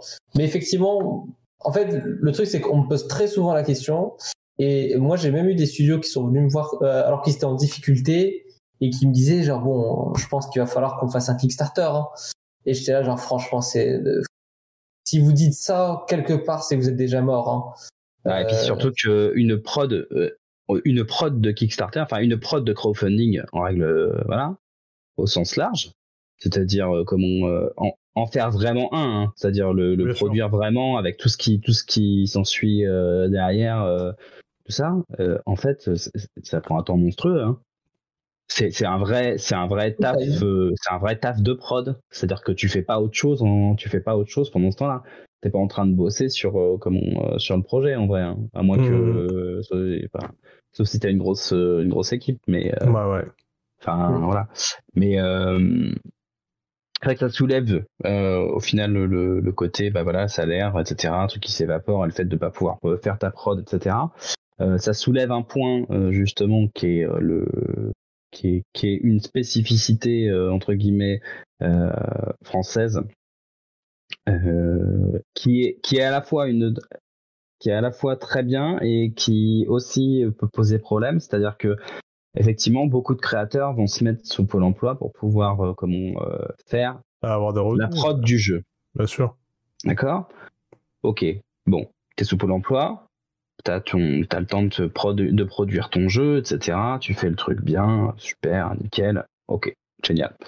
T'as fait ta prod de, tu t'as fait ta prod de jeu. T'arrives à la fin de ta prod de jeu, ton jeu il est prêt, il est génial, c'est une petite pépite. Tu le sors. Mais Pôle Emploi, il te permet pas d'avoir un, comment, un budget marketing pour faire connaître ton jeu. Donc tu te retrouves dans la situation où en fait, ok c'est bien, t'as produit un super truc, mais personne n'est au courant ça tombe dans les limbes. t'as loupé ta sortie. Étant donné que t'as loupé ta sortie, à part un coup de bol que comme un influenceur ou autre, comme on te de, tombe sur le truc et puis wouhou, disent génial, voilà, bah mmh. il vit, il vit, il vivote. Et puis en fait, euh, comment, euh, bah voilà, t'as cramé tes, as cramé tes droits et tout le bazar. Et donc en fait, on a, on, on a finalement une aide presque à la prod à travers ce, ce truc-là. Mais euh, comment, il n'y a, y a, y a, pas un accompagnement euh, comment, véritablement sur tout l'aspect encore une fois, euh, bah, tout ce qui est autour, c'est-à-dire le marketing. Et c'est marrant parce que si, si, tu suis un peu les fils Twitter, comment, de tout ce qui est indie game et tout ça, euh, tu as très souvent des euh, euh, des mèmes ou autres sur ce côté comme wouhou et, au fait le dev indé t'as pensé au marketing? Puis, puis bah tu sais soit il se cache soit il fait oh machin tout ça c'est ça. Enfin, voilà. C'est des on est des passionnés, donc souvent il y a des gens, ils créent leur jeu. Alors, tu en avais parlé aussi un peu la peur de la critique, c'est-à-dire euh, j'ai pas envie d'être jugé sur, sur sur ce, là où j'ai mis mon cœur, tu vois, genre euh, c'est comme ceux qui écrivent des bouquins, mais c'est plus l'exercice d'écriture qui est libérateur, qui est euh, qui, leur fait du bien, plutôt que euh, qui va lire mon bouquin, ce qu'il est bien. Il y a un côté comme ça, et puis il y a le côté, mais de toute façon, si je fais un bon truc, ça va se vendre. Mais absolument pas. Enfin, genre c'est et tu vois, genre j'ai jamais vendu de jeu et on m'a tellement dit que c'était pas ça qu'au bout d'un moment tu comprends. Enfin, c'est les, les gens il, faut travailler ça. Je veux dire, c'est en fait le truc, c'est que on commence à avoir une industrie avec des codes. Moi, c'est aussi un, taf, un peu d'évangélisation que je fais euh, auprès de banquiers d'investisseurs, c'est que on n'est plus une, on n'est pas une industrie complètement hors norme. Tu sais, genre, je suis pas en train de te faire un tableau avec que du bleu et je te dis en fait, faut y voir l'océan et le ciel qui fusionnent. Non, non, on n'est pas dans de l'art euh, contemporain, dans un truc complètement abstrait il y a des codes, il y a des trucs qui marchent, on arrive à comprendre à peu près pourquoi ça marche. Et les trucs qui marchent pas, clairement, on arrive à comprendre pourquoi ça marche pas. Moi, pour faire euh, une étude de marché, pour aller euh, un peu démarcher des investisseurs, j'ai vu les 100 derniers jeux qui étaient sortis sur Steam et qui ressemblaient à mon jeu. Donc euh, j'ai pris les, certains tags, tu sais, sur Steam, tu peux choisir des tags. J'ai pris certains tags, le nombre de reviews, etc. et via des logiciels, j'ai trouvé le nombre de copies estimées et tout. Et il y a des trucs qui me choquaient. T'avais des jeux avec aucune review, aucun avis. Le jeu est sorti depuis un an. Il n'y a juste pas d'avis sur le jeu. Alors le développeur, il a même pas dit à sa mère, euh, peux pas juste me laisser un avis disant que le jeu est génial. tu sais, genre juste aucun avis. Donc le, le il a, et, et, et j'ai remarqué aussi un truc quand j'avais fait mes stats sur mon segment de jeu, le roguelike single player 15-20 euros il y a à peu près 80% euh, des gens qui, qui mettent, euh, qui notent positivement le jeu. C'est-à-dire, il me semble que c'est plus de 70% d'avis positifs. Mais ça fait pas des ventes. Donc, tu as des jeux qui sont bien notés. Genre, les, peu de joueurs, la, poignée de joueurs qui jouent, bah, elles kiffent, tu vois. Mais euh, ils sont 15, quoi t'as envie de lui dire, mais t'imagines si euh, le jeu était pubé, s'il était sorti au bon moment, euh, s'il y avait deux trois streamers qui s'en étaient emparés, s'il y avait quelque chose et tout. Enfin, genre, les, les jeux sont bons. c'est ça. Les jeux sont bons. En fait, il y a des jeux, ils sont bons. Et moi, ça me choque quand je vois deux avis. Tu sais, genre à la sortie. Et, et, et j'ai vu, je te dis, il y a des jeux, ça fait un an qu'ils sont sortis zéro avis. C'est-à-dire que le développeur a même pas mis un avis, genre, genre créer un faux compte, genre au bout d'un moment, tu vois, t'as envie de le secouer, tu vois. C'est pas, c'est pas, voilà, c'est créer un faux compte, fais un avis, offre le jeu, balance des clés autour de toi, euh, tes potes, euh, jeu, le jeu se vend pas tout seul. Non. Et, ton taf, c'est pas produire le jeu. Ton taf, c'est vendre un jeu, tu vois. Le, le côté production, c'est juste que c'est obligatoire de le produire avant de le vendre. Et ton taf premier, c'est de vendre ton jeu. Donc, et, et, en fait, là, c'est comme pas mal d'avoir des personnes parfois qui n'y connaissent rien aux jeux vidéo et ils vont te parler purement marketing. Bien Quelle est ton audience? Pourquoi je vais acheter ton jeu et pas un autre jeu? Moi, moi, un jour, on m'a posé cette question à la CCI et j'étais mais genre sans voix. J'étais genre, bah, vous pouvez acheter les autres jeux si vous voulez. Ils me disent non, vous avez pas compris. Pourquoi je vais acheter votre jeu et pas celui de quelqu'un d'autre? Je disais, mais je m'en fous, enfin, vous faites ce que vous voulez. Bah, je vois, mais c'est, ça veut dire que je n'étais pas du tout mature sur la question. Tu pas travaillé ton pitch, ton truc. C'est ça, mes USP, mes, mes points différenciants ou des choses, des choses de marketing très généralistes. Mais il faut arrêter de croire que c'est des trucs qui ne s'appliquent pas à nous parce qu'on est des artistes, parce qu'on est des, des, des, auteurs et des, euh, des concepteurs et ok, non, c'est un marché, il y a de l'argent, t'as un produit, mmh. t'as une cible. T'as des personas, voilà. tu persona. Et, mais, mais après, enfin voilà, hein, il y a aussi le truc, tu sais pas pourquoi, des fois, c'est, un truc qui est censé marcher, va pas du tout marcher, un truc qui est censé ne pas marcher va fonctionner. Euh, c'est, un truc tout bête. Euh, je te prends l'exemple Indie Game Nation, justement. Nous, euh, en, en, pensant à Shadow of the Guild, c'est vrai que comme on type persona, tu vois, on se dit, euh, ok, tu vas aller taper les 30-55 ans, fibre un petit peu comme on a à l'ancienne, euh, légèrement rétro, euh, petit côté Prince of Persia, etc. Voilà, tu t'établis un profil, machin, etc. Et au final, tu vas à l'Indie Game Nation, et tu te fais ruiner pendant deux jours par la bande de gamins d'ici les Moulineaux qui débarquent, qui te rongent le jeu et qui n'arrêtent pas et qui sont là. Monsieur, pourquoi vous le sortez pas sur PS4 Moi j'ai une PS4, j'ai envie de jouer sur PS4, c'est les consoles et, les, gamins, et les gamins, ouais, mais c'est ça qui était ouf, c'est-à-dire qu'en fait c'était une cible, par exemple, qu'on n'avait absolument pas ouais, bien sûr, pas identifié. Et en fait, euh, ça, tu ne le rencontres que justement sur euh, des phases comme ça, sur des, des salons. Euh, voilà, donc ouais. petite parenthèse, il faut faire des salons. Hein, on le redit, il faut faire des salons, c'est très important. Euh, pour aller se pour aller se confronter, pour aller rencontrer du monde, pour aller rencontrer du public, pour aller essayer de d'arracher un streamer de sa chaise qui est en train de faire des dédicaces pour lui dire oui. ah, essayez euh, mon jeu s'il te plaît. En fait ça va te prendre 5 minutes. On fait une jolie photo. Ça fera de la pub. Euh, mmh. à vendre comme on, 10 copies de mon jeu. Et puis toi ça te changera rien. Voilà. Bref. Parenthèse refermée. Et tout ça pour dire que tu fais des projections qu'elles sont ultra importantes parce qu'il faut que les gens aient des chiffres. Bien sûr autre, autre stat importante. Euh, euh, euh, autre stat importante qu'on a tendance à oublier et qu'il faut dire à chaque fois aux, aux, financeurs, aux banquiers, etc., aux, même comment, à tout ce qui est institutionnel. C'est-à-dire que le jeu vidéo aujourd'hui, juste en France, pèse plus lourd que le cinéma, la musique et la télévision réunis. Mm-hmm. C'est-à-dire que tu prends ces trois médias-là, tu prends le chiffre d'affaires de ces trois médias-là, tu mets le jeu vidéo en face, et se font enterrer. Bien sûr. Tu fais du x2, voire x3. Donc, euh, en fait, euh, voilà, le, le, le, les, moyens, les moyens sont là. Les moyens sont là, euh, comme ils existent. Mais euh, encore une fois, bah, comme disait euh, Aziz tout à l'heure, bah, il faut aller parler aux gens, non pas avec euh, non pas avec son pas avec son produit, avec sa passion, etc. Il faut aller parler, il faut aller parler chiffres, quoi. Bien sûr. Et ça, malheureusement, bah, tout le monde n'est pas capable, tout le monde n'est pas capable de le faire. C'est vraiment un truc à part entière. Après, ça s'apprend. Voilà, ça, s'apprend. Mmh. Ouais, après, ce que vous dites, c'est absolu, ça, s'applique à, plein de business, j'ai envie de dire. Euh, d'abord, sûrement, il y, a, il y a le côté un peu créatif déjà en général. Moi, je le constate hein, dans, mon, dans métier de base. Alors là, euh, tout ce qui est graphisme, web design, justement, moi, je viens de là à la base. Euh, déjà, le nombre de, personnes que j'avais autour de moi en formation qui n'ont pas forcément continué, enfin poursuivi dans la voie, même après le diplôme voilà, il y avait ça déjà qui, qui, traduisait une certaine complexité dans, le métier, même euh, pour trouver du boulot salarié. Mais en freelance, c'est même plus la peine parce que il euh, y en a qui sont hyper talentueux et qui se disent que euh, ben, comme ils sont super bons et créatifs, ça va se vendre tout seul, ils vont trouver des, clients facilement. en fait, non.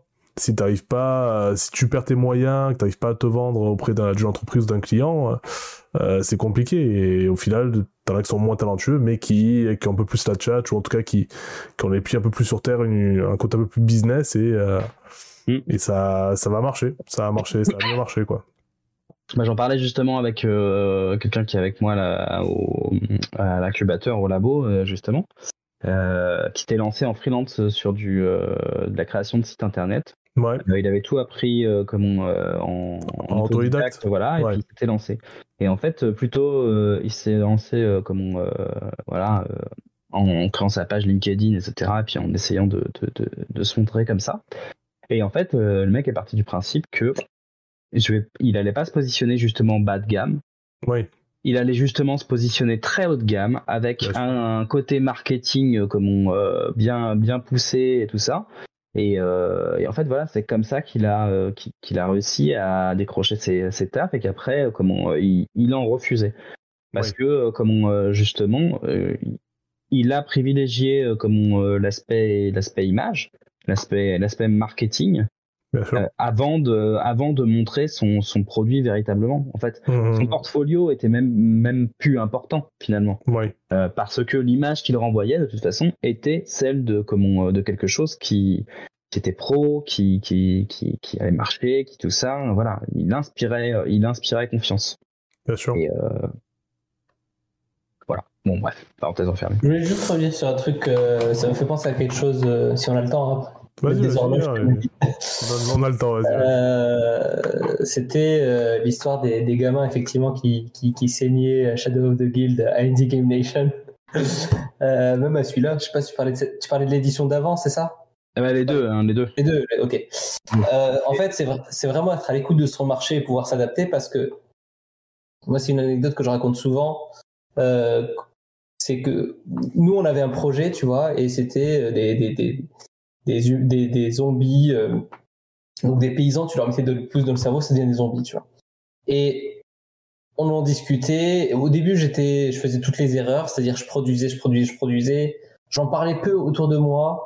Les retours que j'avais, ils étaient gentils, mais ils étaient genre, on veut, enfin, tu vois, je sentais qu'ils voulaient pas me faire de peine, quoi. Donc ils me disaient, ouais, c'est, ah, c'est, c'est, original, c'est, oh, pourquoi pas. Et, et, je me suis fait défoncer par quelqu'un. Quelqu'un m'a expliqué que c'était vraiment de la merde, que voilà. Et c'était genre une super bouffée d'air frais. Euh, et quand l'artiste est arrivé, très vite, elle m'a, elle a suggéré l'idée de lapin. Qu'en fait, c'était pas des humains, c'était des lapins. Et elle est arrivée neuf mois après le début du projet. Moi, c'était mon idée depuis à peu près un an quand elle est arrivée c'était, tu vois, genre je connaissais mes personnages, je connaissais mon histoire et tout, etc. Mais son idée, elle connectait vraiment beaucoup avec le marché. C'est-à-dire que quand je pitchais à peu près la même chose, hein, mais avec des lapins, ça marchait vraiment bien. Visuellement, ça marchait, etc., etc. Ouais. Et ben on part sur ça. En fait, c'est que quelque part, faut, il faut croire en son idée. C'est sûr et certain. Parce que si tu as des doutes, tous les trois mois, tu changes et tu fais des resets euh, très réguliers. Donc, faut croire en son idée. Après l'avoir euh, testé, proof of concept, tout ça. Mais faut croire en son idée. Faut la peaufiner. Ouais, c'est ça. Mais par contre, si euh, le marché, ou moi je parle du, marché, mais si ton audience, mais parfois c'est, je, je dis le marché parce qu'en fait tu sais pas exactement euh, qui a quel rôle dans le marché. Parfois c'est ton audience, parfois c'est quelqu'un qui te fait des retours mais qui va juste jamais acheter ton jeu parce qu'il il, lui correspond pas. Mais on va dire si ton marché te, te, te renvoie des certaines vibes dans une direction, dans une autre, euh, si tu t'amuses à faire énormément de, de, de dialogue dans ton jeu et que tu vois skip, skip, skip, skip, skip, tout le monde s'en fout. Tu vois, en fait, il faut pouvoir euh, avoir le l'humilité suffisante pour sacrifier une partie de ton projet. Dire, j'aurais vraiment voulu faire ça. Tu vois, genre moi, par exemple, j'aurais adoré faire des dialogues. Moi, par exemple, j'aurais trop voulu faire de l'humour dans mon jeu. Parce qu'il y a des voix qui me font très, très rire. Euh, enfin, François Perru, c'est pour, pour le plus connu. Et voilà. Mais je sais que c'est, bah, c'est pas, c'est pas là où les gens m'attendent dans, dans, dans ce type de jeu. Hades étant une giga exception. Mais c'est, c'est vraiment pas là où, où les gens attendent ah, voilà, bah, voilà. Tu vois, il y a énormément de narration et c'est un roguelike. Ouais. Euh, je, t'en trouverai pas deux comme ça. Mais tu vois, c'est pas là où les gens m'attendent. Donc, ok, bah, on va pas faire ça comme ça. Et puis peut-être dans un projet futur quelque chose, mais il faut vraiment être à l'écoute de son marché, de son audience. Et ça, comment vous pouvez y arriver? Bah, Soit vous créez petit à petit une communauté en postant régulièrement sur les réseaux. Ça prend du temps, mais il faut le faire. C'est très important de le faire. Bien sûr. Euh, allez voir des professionnels qui, eux, ont cette capacité de un peu plus se projeter que vous. Ils sont un peu moins attachés euh, à, l'idée et puis ils connaissent les marchés. Donc, ils arrivent un peu à sentir euh, les cibles. Et puis après, bah, il faut rencontrer des gens, salon, euh, réunion de famille, euh, vous faites tester le truc à votre cousin, quoi. Et puis les enfants, c'est super honnête. Les enfants, ils vont très vite vous dire ce qu'ils en pensent. Les enfants, euh, si, si ils jouent au truc et que ça marche pas, ils posent le téléphone et ils partent. Il fait autre chose. Enfin, c'est brutalement honnête. Donc, il faut essayer de trouver des gens honnêtes euh, avec vous, c'est-à-dire honnêtes dans le sens euh, euh, qui peuvent être, voilà, qui peuvent vous dire ce qu'ils pensent, pas, pas honnêtes, méchants, gentils. Mais il faut trouver des gens honnêtes, et ça, vous les trouvez soit en convention, et encore, c'est un peu compliqué parce que les gens sont très gentils en salon. Rarement on va, rarement on va défoncer dans un salon. Mais donc, soit des produits Sauf les enfants. Sauf les enfants. Les enfants, ils vont être. Sauf les enfants. Les enfants, ils défoncent ils te montrent, ils vont jamais te dire, euh, enfin, je sais pas si tu dis des trucs méchants, mais en tout cas, ils te le montrent, tu le comprends. Oui, oui. et puis, euh, et puis, en, en, termes de conneries faites euh, potentiellement dans ton jeu, c'est-à-dire comme on apporte débugger ton jeu, alors bah, tu vois des gamins arriver, tu fais un record de ton écran. Hein. Parce que ah là, je peux te dire que. que comment en temps réel Ah bah non, mais ils peuvent te, ils peuvent te faire absolument, ils peuvent, ils peuvent te faire des trucs absolument dinguissime. Hmm. C'est-à-dire que tu ne prévois pas le truc. Euh, je t'ai dit jamais cette, cette combinaison de touches et d'actions faites en même temps, euh, machin, c'est possible. Si, si, si. Euh, mais on va peut-être revenir sur le sujet principal. Parce que du coup, on a parlé donc de pas mal de choses. de comment comment trouver les financements, ça on a parlé, hein, de, se rapprocher de la CCI, hein, c'est ça? Entourer CCI, cluster régional et produit JV, en gros. C'est ça. Euh, donc le statut, ça, ça va dépendre un peu de, de, de, votre taille, des gens autour de vous, du projet. Euh, est-ce que vous voyez, d'autres, d'autres sujets à aborder euh, Ou est-ce qu'on a fait le tour de la question? Bah après, tu vas avoir de toute façon dans tout ce qui est aide, etc. toute la, tout, tout le, tout le basique, hein, c'est-à-dire aide régionale et possibilités. faut, faut regarder au niveau des aides régionales, mais ça, c'est des choses voilà, normalement, si tu vas voir les, les, produits secteurs, les clusters, les machins, etc., ils t'aideront. Euh, les demandes au CNC qui peuvent être euh, aussi euh, qui peuvent aussi être faites, sachant que le CNC, faut avoir en tête qu'il y a trois grands, il y a trois types de dossiers que tu peux déposer. Une aide à l'écriture qui est en fait qui est là justement pour t'aider à écrire ton scénar, à créer ton univers, etc à faire tes recherches, euh, comme euh, par exemple tu veux faire un truc historique, bah, ça te permet de financer ton voyage pour aller euh, comme sur les tests sur à Verdun parce que tu veux faire un truc sur les tranchées, enfin voilà. tu as une aide à la pré-production qui comme est là pour te permettre de faire ton prototypage. Donc en gros, on va te demander à l'équivalent d'un d'un game design document light pour présenter au mieux ton projet, ce que tu voudrais faire, etc et après une aide à la production euh, qui est euh, là pour vraiment produire le jeu et pour lequel justement tu dois donner l'équivalent d'un vertical slice au, euh, au CNC pour qu'il puisse tester le jeu avec en appui un game design document qui décrit vraiment l'entièreté de ton jeu. Il faut mhm. savoir que ces trucs-là, c'est du 1 pour 1, c'est-à-dire qu'ils financent comment 1 euro pour 1 euro. Donc comment euh, voilà, et ça ne peut représenter que 50% de ton de la somme totale de ta production ou de ta pré-production. Ça veut dire que si ton si ton jeu te coûte euh, comme ou ton ou ton prototype te coûte 100 000 euros euh, à créer, il faut que toi tu puisses attester que tu as 50 000 euros soit de, de, de, fonds que tu vas mettre dans ce dans cette prod, soit de que en tout cas ce que tu as déjà réalisé est valorisé à cette, euh, à cette hauteur-là. C'est un aspect, c'est un aspect souvent. Comment? Le côté actif euh, valorisé, ils le prennent en compte ça? Oui, ouais, tout à fait, ouais. Et en fait, alors voilà, justement, ça c'est un truc euh, qui est important à signaler pour ceux qui ça pourrait intéresser. effectivement, dans le dans le jeu dans le jeu vidéo de façon générale, enfin, en tout cas dans la vie de l'entreprise d'un studio, le, ce qui est produit, le, jeu, que ce soit un prototype, etc., que ce soit les visuels, tout ce qu'on tout ce qu'on fait, euh, ça valorise un actif. Voilà, le, jeu, même si ce n'est qu'un prototype, est un actif de la société qui est valorisé à hauteur du temps, euh, et donc par conséquent de, comment de, des montants qu'on a investis dessus. Donc, si ton entreprise, euh, comment, euh, en gros, tu as mis, tu as trois personnes qui bossent dessus pendant six mois, comment, voilà, même qui sont sous, sous Pôle emploi, etc., peu importe. En fait, ça n'empêche pas que l'actif de ta société, qui est ce prototype sur lequel les gens ont bossé six mois à temps plein, est valorisé à cette hauteur-là. Après, par contre, ça demande malgré tout de pouvoir eh, prouver, entre guillemets. Oui, comptablement aussi. Hein. Il faut avoir euh, comment, un appui comptable derrière qui puisse euh, comment, attester que euh, effectivement l'actif de la société est bien représenté par ça. Voilà, donc ça c'est un élément qui est important à voir. Mais par contre, ça permet aussi de pouvoir, comment justement, demander, parce que très clairement, tu as besoin de 100 000 euros, tu n'as pas forcément 50 000 euros en trésor dans, dans la boîte. Donc, comme c'est pas, toujours, pas toujours évident. Par contre, effectivement, à partir du moment où tu considères que le temps que tu as passé sur ton proto est valorisé, là, bah voilà, ça change un petit peu le, ça change un petit peu la, la donne. Voilà, c'est un aspect, c'est un aspect qui est important à, à avoir en tête. Euh,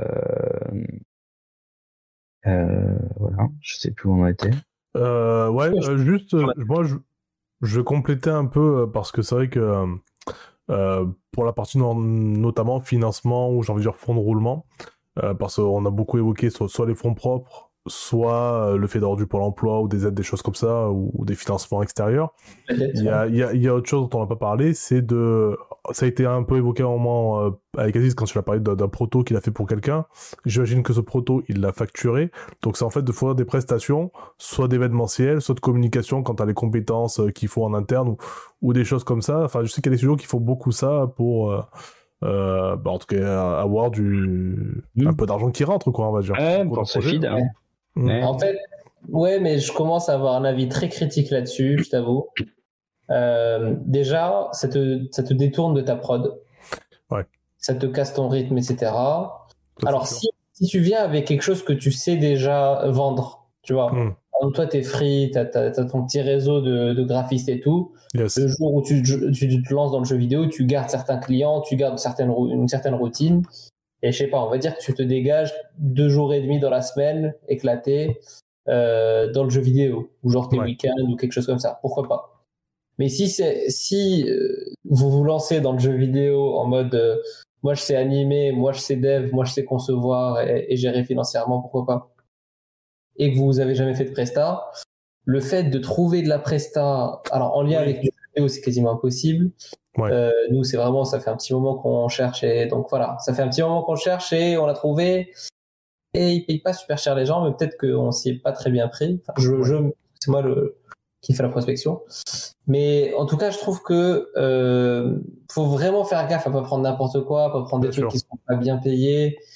Et du coup, ça fait que bon, tu ne peux pas te reposer sur ça. Tu peux pas te mmh. dire, écoutez les gars, on bosse trois mois on se fait 25 000 euh, euros de cash et après on repart à l'assaut du monde. C'est ça. Euh, bien sûr. Euh, ça, ouais, ça doit être pensé comme une. en fait, à partir du moment où tu pars, à partir du moment où tu pars sur ce principe-là, c'est que comment tu dois penser, tu dois de toute façon switcher ton ta stratégie d'entreprise dans le sens où j'ai deux corde euh, comme à mon arc et euh, comme euh, voilà je choisis. C'est à dire que si tu commences à sortir de la presta et que ça commence à amener comme d'autres contrats etc de ce type là peut-être que la question à se poser c'est comment est-ce que je renforce l'équipe d'un côté et puis derrière ça va permettre de, de feed. Mais en tout cas effectivement, tu peux pas, c'est pas évident de faire, euh, de faire euh, les deux. Après, les sujets de gamification, euh, etc., voilà, sont, sont très, très, enfin, commencent en tout cas à, à, à venir à, à l'ordre du, du jour de pas mal de, de pas mal de boîtes. par contre, je rejoins effectivement Aziz sur le fait de se dire autant faire et autant proposer ce que tu sais faire. Oui, ah, ça c'est sûr. C'est-à-dire que euh, euh, nous, voilà, on va peut-être faire euh, des, des, projets potentiellement pour la région, etc. on les oriente sur des choses comme on, avec, avec, des thématiques comme on, et, et, des idées qui sont en lien avec ce qu'ils veulent faire. Mais par contre, on va le proposer, par exemple, sous forme de platformer, tu vois. Oui. Mmh, bien sûr. Après, c'est tout l'intérêt aussi, c'est de se dire, tiens, ok, là j'ai ça à faire, je vais proposer un truc que je sais à peu près faire, mais surtout aussi potentiellement qui va. Alors après, voilà. Monter en compétence, c'est ça? Voilà, monter en compétence aussi sur certains éléments. Ouais. Pour te permettre ça aussi. Mais bon, encore une fois, c'est un, effectivement, c'est un chemin, c'est un chemin sur lequel tu peux, tu peux, tu peux t'égarer, tu peux t'égarer aussi. Et puis, et puis cramer du, cramer du temps pour. Ciao, ciao, Walgo. Salut, Walgo.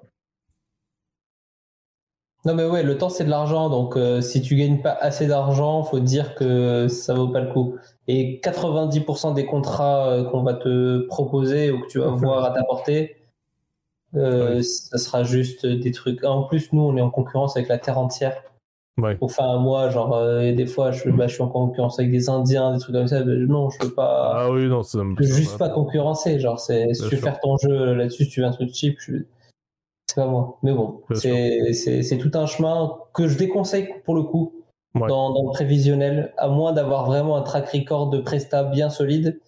Euh, si vous faites un plan de financement et que vous devez vous dire où est-ce qu'on trouve l'argent, je ne conseille pas qu'il y ait une ligne prestation euh, externe. D'accord. Ça, c'est mon conseil. C'est que vous allez cramer énormément de temps dans la recherche euh, vous allez faire des trucs que vous savez pas faire, que du coup vous vendrez pas très cher. Parce que si vous savez pas faire un truc, euh, ça, veut dire que ça vaut pas très cher. Bien sûr. Donc euh, moi c'est ce qu'on a fait. Alors le truc c'est que c'est moi qui ai absorbé toute la charge liée à la prospection commerciale. Mais genre je devais faire ça et le game design quoi. Genre du coup, je faisais des journées interminables, clients internationaux. Donc on m'écrivait à minuit, on m'écrivait à 1h du matin. et au final on a fait on a fait moins de 10 000 euros de chiffre d'affaires on parlait tout à l'heure des échelles de valeur de combien coûte un jeu. C'est pas, c'est, pas 10 000 euros qui vont sauver un plan de prod. Hein. Bien sûr. Euh, mais peut-être ça, ça, paye 2-3 salons, ça paye des t-shirts, ça paye. Pourquoi pas Mais j'ai l'impression qu'on peut trouver de l'argent plus facilement ailleurs. Ouais, pour, du, en gros, pour lui un peu entre lignes, pour du très ponctuel, un petit dépannage comme ça, mais pas plus, quoi. Ouais, un peu de sous, quoi, mais, mais il faut pas que ça devienne, euh, ah bah toi, je t'embauche et tu vas faire tellement de prestats que tu vas te rentabiliser et en plus, tu vas Des trucs comme ça, généralement, ça marche. Mmh. Euh, ouais, ou un gros coup. Ou un gros coup. Ah ouais, si, euh, voilà. Ou un gros coup un gros coup. C'est c'est là où il y a des possibilités aussi. Euh, un gros coup ou après euh, comment euh, il y a aussi le côté porte d'entrée chez un chez un gros client potentiellement. Oui, bien sûr. aussi c'est une autre enfin voilà, c'est une autre Ça se réfléchit ouais, du coup. C'est une autre c'est une solution, c'est-à-dire que si tu sens que tu as comme une porte d'entrée potentielle chez quelqu'un qui peut avoir une appétence pour le truc, ça peut valoir le coup de, de comment de, de, lancer euh, de lancer une, une petite prod pour faire un petit quelque chose mmh, mmh, mmh. Euh, voilà mais ça peut être aussi un échec ça peut être aussi un échec hein. nous on a le cas effectivement hein. on a investi un peu de temps sur euh, comment une propale en mettant un peu de graphisme derrière et tout ça en se disant parce que on c'était quasiment c'était quasiment signé c'était tout ça et puis ça ouvrait la porte à d'autres choses euh, et, en fait, ça n'a pas, ça n'a pas été le cas. Donc, euh, hmm. tu vois, typiquement, euh, comme graphiste a, a, cramé, cramé une semaine de, une semaine de, de, comment de, de boulot, de, de, de, boulot. Bon, peut-être pas une semaine, j'exagère, mais au, bien au moins deux trois jours, comme pour faire ça. Après, moi, j'ai quand même tendance à dire que sur ce genre de truc, j'en retire quand même quelque chose, puisqu'en fait, euh, bah, en fait, ça va venir dans le, ça vient dans le book de la, de commande de, la boîte, et que potentiellement, ça montre juste euh, qu'on peut faire des choses. Euh, Bien sûr. On peut faire des choses différentes. Et il y a aussi un aspect, c'est que quand tu mets cette ligne-là, en vrai, les acteurs traditionnels du, du comment du, de l'entreprise et tout ça oui, ils sont rassurés. Sont rassurés. C'est-à-dire que quand tu quand tu vas voir une banque et que tu leur dis euh, comment euh, qu'elle n'a pas une appétence pour le jeu vidéo, le machin, etc., et qu'ils sont pas trop chauds, euh, euh, parce qu'en gros tu leur sors un modèle de vente, mais ils sont là, modèle de vente, mais j'y connais rien, je sais pas ce que voilà tu leur dis euh, bon au milieu de tout ça euh, comment euh, la boîte elle va faire 50 000 balles de chiffre d'affaires à côté en presta. Ah bon? Est-ce que vous faites aussi de la presta? Oui oui oui fais un peu de presta oui bien sûr. un peu de presta à côté. Voilà. Hmm. ça peut ça ça peut avoir un intérêt pour parler avec certains avec certains. Ok. Mais comptez pas trop là-dessus. Oui ouais utile, mais pas nécessaire, on va dire. Non, c'est pas, pas utile, pas nécessaire, c'est mhm. très instable. Hmm. Donc, faut pas compter sur les trucs. le, plan de, en fait, le plan, il y a énormément de choses qui, qui vont partir en cacahuète. Il y a énormément de choses qui vont être imprévues. Du coup, mettez pas des choses déjà extrêmement instables. Bien sûr. Signer avec un éditeur, c'est pas genre, c'est très instable. La, date de signature, le montant, le deal. Euh, trouver 10 euh, 000 euros de prestat, 15 000 euros, c'est très instable. Peut-être qu'il va y avoir un gros coup, comme euh, disait Robin. Hop, euh, moi j'avais j'avais préparé un appel d'offres pour pour une étude de, de risque d'inondation. Aucun rapport avec le truc. Je suis arrivé troisième quoi. Et si ici je signais, c'était que 40 000 euros. Donc, mais mais en fait, jouez ces trucs-là, jouez-les. Mais c'est c'est que du bonus, c'est-à-dire que ça ne doit pas être euh, une milestone, ça ne doit pas empêcher d'autres choses, etc. C'est trop instable. Votre modèle économique ne doit pas être basé là-dessus, en fait. C'est-à-dire que le modèle économique, euh, il... c'est deux, deux modèles économiques euh, comme distincts. Ouais. À un moment, si, si tu plus de. Bah, effectivement, après, T'as plus de trésor pour ta prod. T'as plus de trésor pour ta prod. Ok. Bon bah c'est ton seul moyen de trouver du, du fric. Bah t'arrêtes ta prod et puis tu fais ça et, et voilà. Mais t'es pas sûr que tu pourras la reprendre non plus. Ouais, bah c'est ça. Pour moi, des fois, t'as l'impression que c'est le seul choix, mais c'est juste, euh, en fait, c'est juste que t'es déjà mort quelque part. En fait, que ton modèle économique, il est déjà mort. Et t'es en train de t'acharner, tu vois, sur un truc qui est genre, attendez, là, il nous faut absolument trouver 20 000 euros en trois mois. Ok, vous savez quoi, on va faire de la presta. C'est genre, non, euh, dans trois mois, vous allez revenir, vous n'allez pas avoir les 20 000 euros. Du coup, réfléchissez maintenant au, choix que vous pensiez euh, complet, enfin pas possible. Mais ça, ça n'en est pas un. C'est ce que je veux dire aux gens. C'est comme, c'est comme le Kickstarter quand tu es au pied du mur. C'est, c'est de l'argent qui te semble facile. C'est pas beaucoup d'argent et c'est pas facile. Donc, il faut trouver d'autres solutions. Faut que je peux pas vivre au RSA un petit moment. Est-ce que je peux pas, est-ce que je peux pas bosser au McDo peux pas aller emprunter comme on, à d'autres gens. Est-ce que, Exactement. Que je peux faire des investisseurs, voilà ça peut pas être un truc, euh, un passage obligatoire. Euh, bah, je pense qu'on a fait un point quand même assez complet cette soirée, dans cette soirée et qui est assez large. Euh, bon, peut-être pas tarder à arrêter. Alors, je sais pas si vous voulez peut-être dire un petit mot pour la fin ou je sais pas. peut-être de quoi on pourrait parler pour finir. Une petite note de conclusion. peut-être Ouais, une petite, une, petite, conclusion, allez. Je trouve que le, sujet de, la structuration, c'est très important. Euh, parce que j'ai l'impression qu'il est un peu, enfin pas absent, mais qu'il n'est pas aussi présent que dans des environnements hyper start-up euh, où je développe une app et je deviens riche. Qui eux commencent à structurer alors qu'il n'y a rien, quoi. Bien sûr. Euh, nous, c'est le contraire. Des fois, tu as le jeu et tu n'as pas la structure derrière. Mmh. donc, c'est un sujet très important. Mais pour moi, il ne doit pas occulter le vrai sujet qui est quel est le projet. Est-ce que vous voulez faire un jeu ou est-ce que vous voulez monter un studio?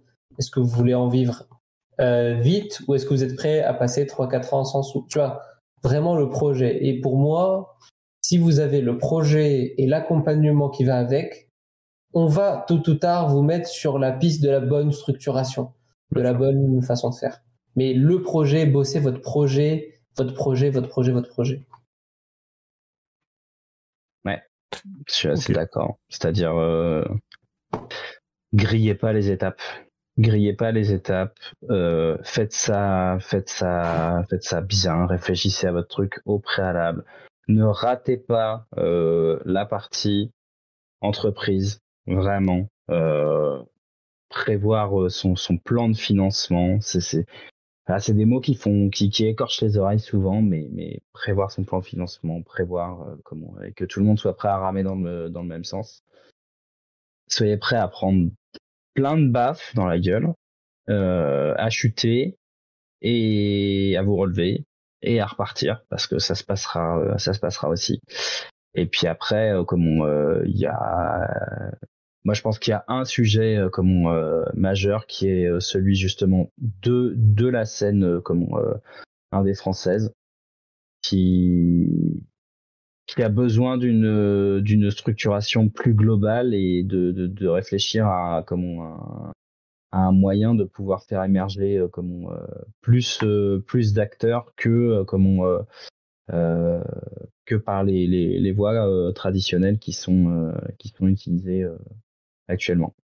Il y a, on va dire qu'il y a un tas de petites choses qui sont mis bout à bout, euh, comment euh, permettre euh, permettre une émergence comment de certains acteurs. je trouve je trouve dommage que comment il n'y ait pas une stratégie. Voilà. En fait, je pense que c'est ça. Il manque une une vision stratégique pour pour pour le secteur pour le secteur des bah, on va dire des, des TPE PME comme du, du jeu vidéo en fait. Voilà. Je trouve que je trouve qu'il y a des stratégies régionales euh, qui sont euh, qui sont mises en place à certains endroits, etc. Euh, ça manque d'une stratégie nationale. Et surtout, il y a pas mal de disparités entre les régions, quoi. Oui. C'est-à-dire que t'es es à Lyon, t'es à Paris. Lyon, je voyais, ils ont un incubateur sur les huit derniers studios qui ont rejoint. Il y en a quatre qui ont un plan de finance, enfin qui ont levé plus de 100 000 euros dans la première dans leur première année, tu vois fais ses stats euh, Pays de la Loire-Bretagne, euh, je pense même pas que tu un pourcentage. Quoi. Ouais, ouais, bon, je nous c'est pareil. Hein. tu as des régions qui sont euh, où c'est vraiment, vraiment difficile. Donc, est-ce que au lieu de chercher la sub de sa région à chaque fois, alors comment on monte un studio à Nantes et comment on monte un studio à Laval et que tu vois avoir 3 milliards de vidéos peut-être que ce serait pas mal effectivement qu'il y ait, mais bon, ça c'est notre question, c'est la politique. Il n'y a pas une petite strate nationale? Qu'est-ce que vous pensez que c'est la bonne façon? Euh, Est-ce qu'on passe par la BPI pour faire des prêts euh, ou euh, est-ce qu'on se met caution personnelle? Enfin, tu vois, alors je sais pas. effectivement, il y a, y, a, y a plein de, il y a, y a plein de, de, projets et tout ça. Le, parcours est fléché. Le parcours est fléché. Tu, tu arrives, les mecs savent de quoi tu parles, ils vont machin, etc. Là, tu as vraiment l'impression que tu arrives quelque part et, si tu as de la chance, effectivement, tu as un, tu as un cluster qui, connaît le monde et, mm. qui, peut t'aiguiller, etc. Mais encore une fois, il te fera rencontrer les bonnes personnes, euh, pouvoir aller chercher euh, ça, ça, ok, le truc qui est là-bas, etc. Mais encore une fois, c'est pas un parcours fléché, c'est comme des trucs que tu vas pouvoir euh, aller chercher et, encore une fois qu'il va falloir aller chercher. C'est pas en mode euh, comme on euh, bon bah vas-y là tu, te mets sur ce sur ce rail là et comme on, tu suis le chemin. Si tu valides comme chaque étape normalement tout devrait tout devrait bien se passer. Voilà. Alors des fois tu valides pas les étapes hein. Il y a plein de startups comme qui, qui, qui se lancent dans un parcours fléché et puis qui valident pas les étapes et puis bah, ça s'arrête et ça à la limite c'est pas grave tu te plantes parce que comme à la fin ton ton ton projet n'est pas le bon ou qu'il y a un autre souci dans ce que tu avais prévu, etc. Voilà, à la limite, euh, à la limite, peu importe. Mais c'est que là, euh, t'es un peu en mode, euh, c'est un peu en mode jungle encore, quoi. Très artisanal. Euh, genre moi, je, postule à des aides pour, j'ai reçu une aide pour l'innovation. Là, je demande une aide pour la culture. Il n'y a, pas grand chose qui est, qui est estampillé jeu vidéo, tu vois. Donc il y a des trucs, il y a parfois, c'est, c'est quoi, t'es un projet innovant, après t'es un projet culturel, tu vois, après, tu un projet commercial. Donc, c'est aujourd'hui, tu, tu, te bricoles un parcours. Alors que tu as certaines, as certaines structures. Aujourd'hui, demain, tu fais une startup dans la biotech, par exemple. Tout est euh, étape 1, étape 2, étape 3, étape 4. Hop, voilà, c'est pour toi. On t'attendait, tu vois. Jeu vidéo, tu es toujours le dossier de jeu vidéo parmi 50 dossiers qui n'ont rien à voir avec toi. Mmh. Donc voilà. Ok, bah écoutez, ça, je pense que c'était assez clair. Donc il faut se battre. Pour résumer et conclure euh, en un mot. et euh, en tout cas, voilà, c'était, euh, je pense, assez riche en, en informations en enseignement. Je pense qu'on a eu quand même pas mal d'éléments, de, conseils. donc s'il y en a qui veulent vraiment se lancer, je pense que là ils ont quand même les clés et pour bien bien démarrer. Euh, en tout cas, pas faire n'importe quoi, on va dire, éviter un peu les, erreurs euh, classiques.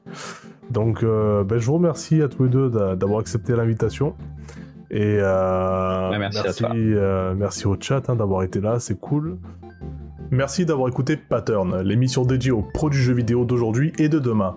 Ce programme est disponible en vidéo sur YouTube et en écoute sur plusieurs plateformes comme Spotify, Apple Podcasts et plein d'autres. Vous pouvez réagir ou poser vos questions en commentaire, j'y répondrai dès que possible.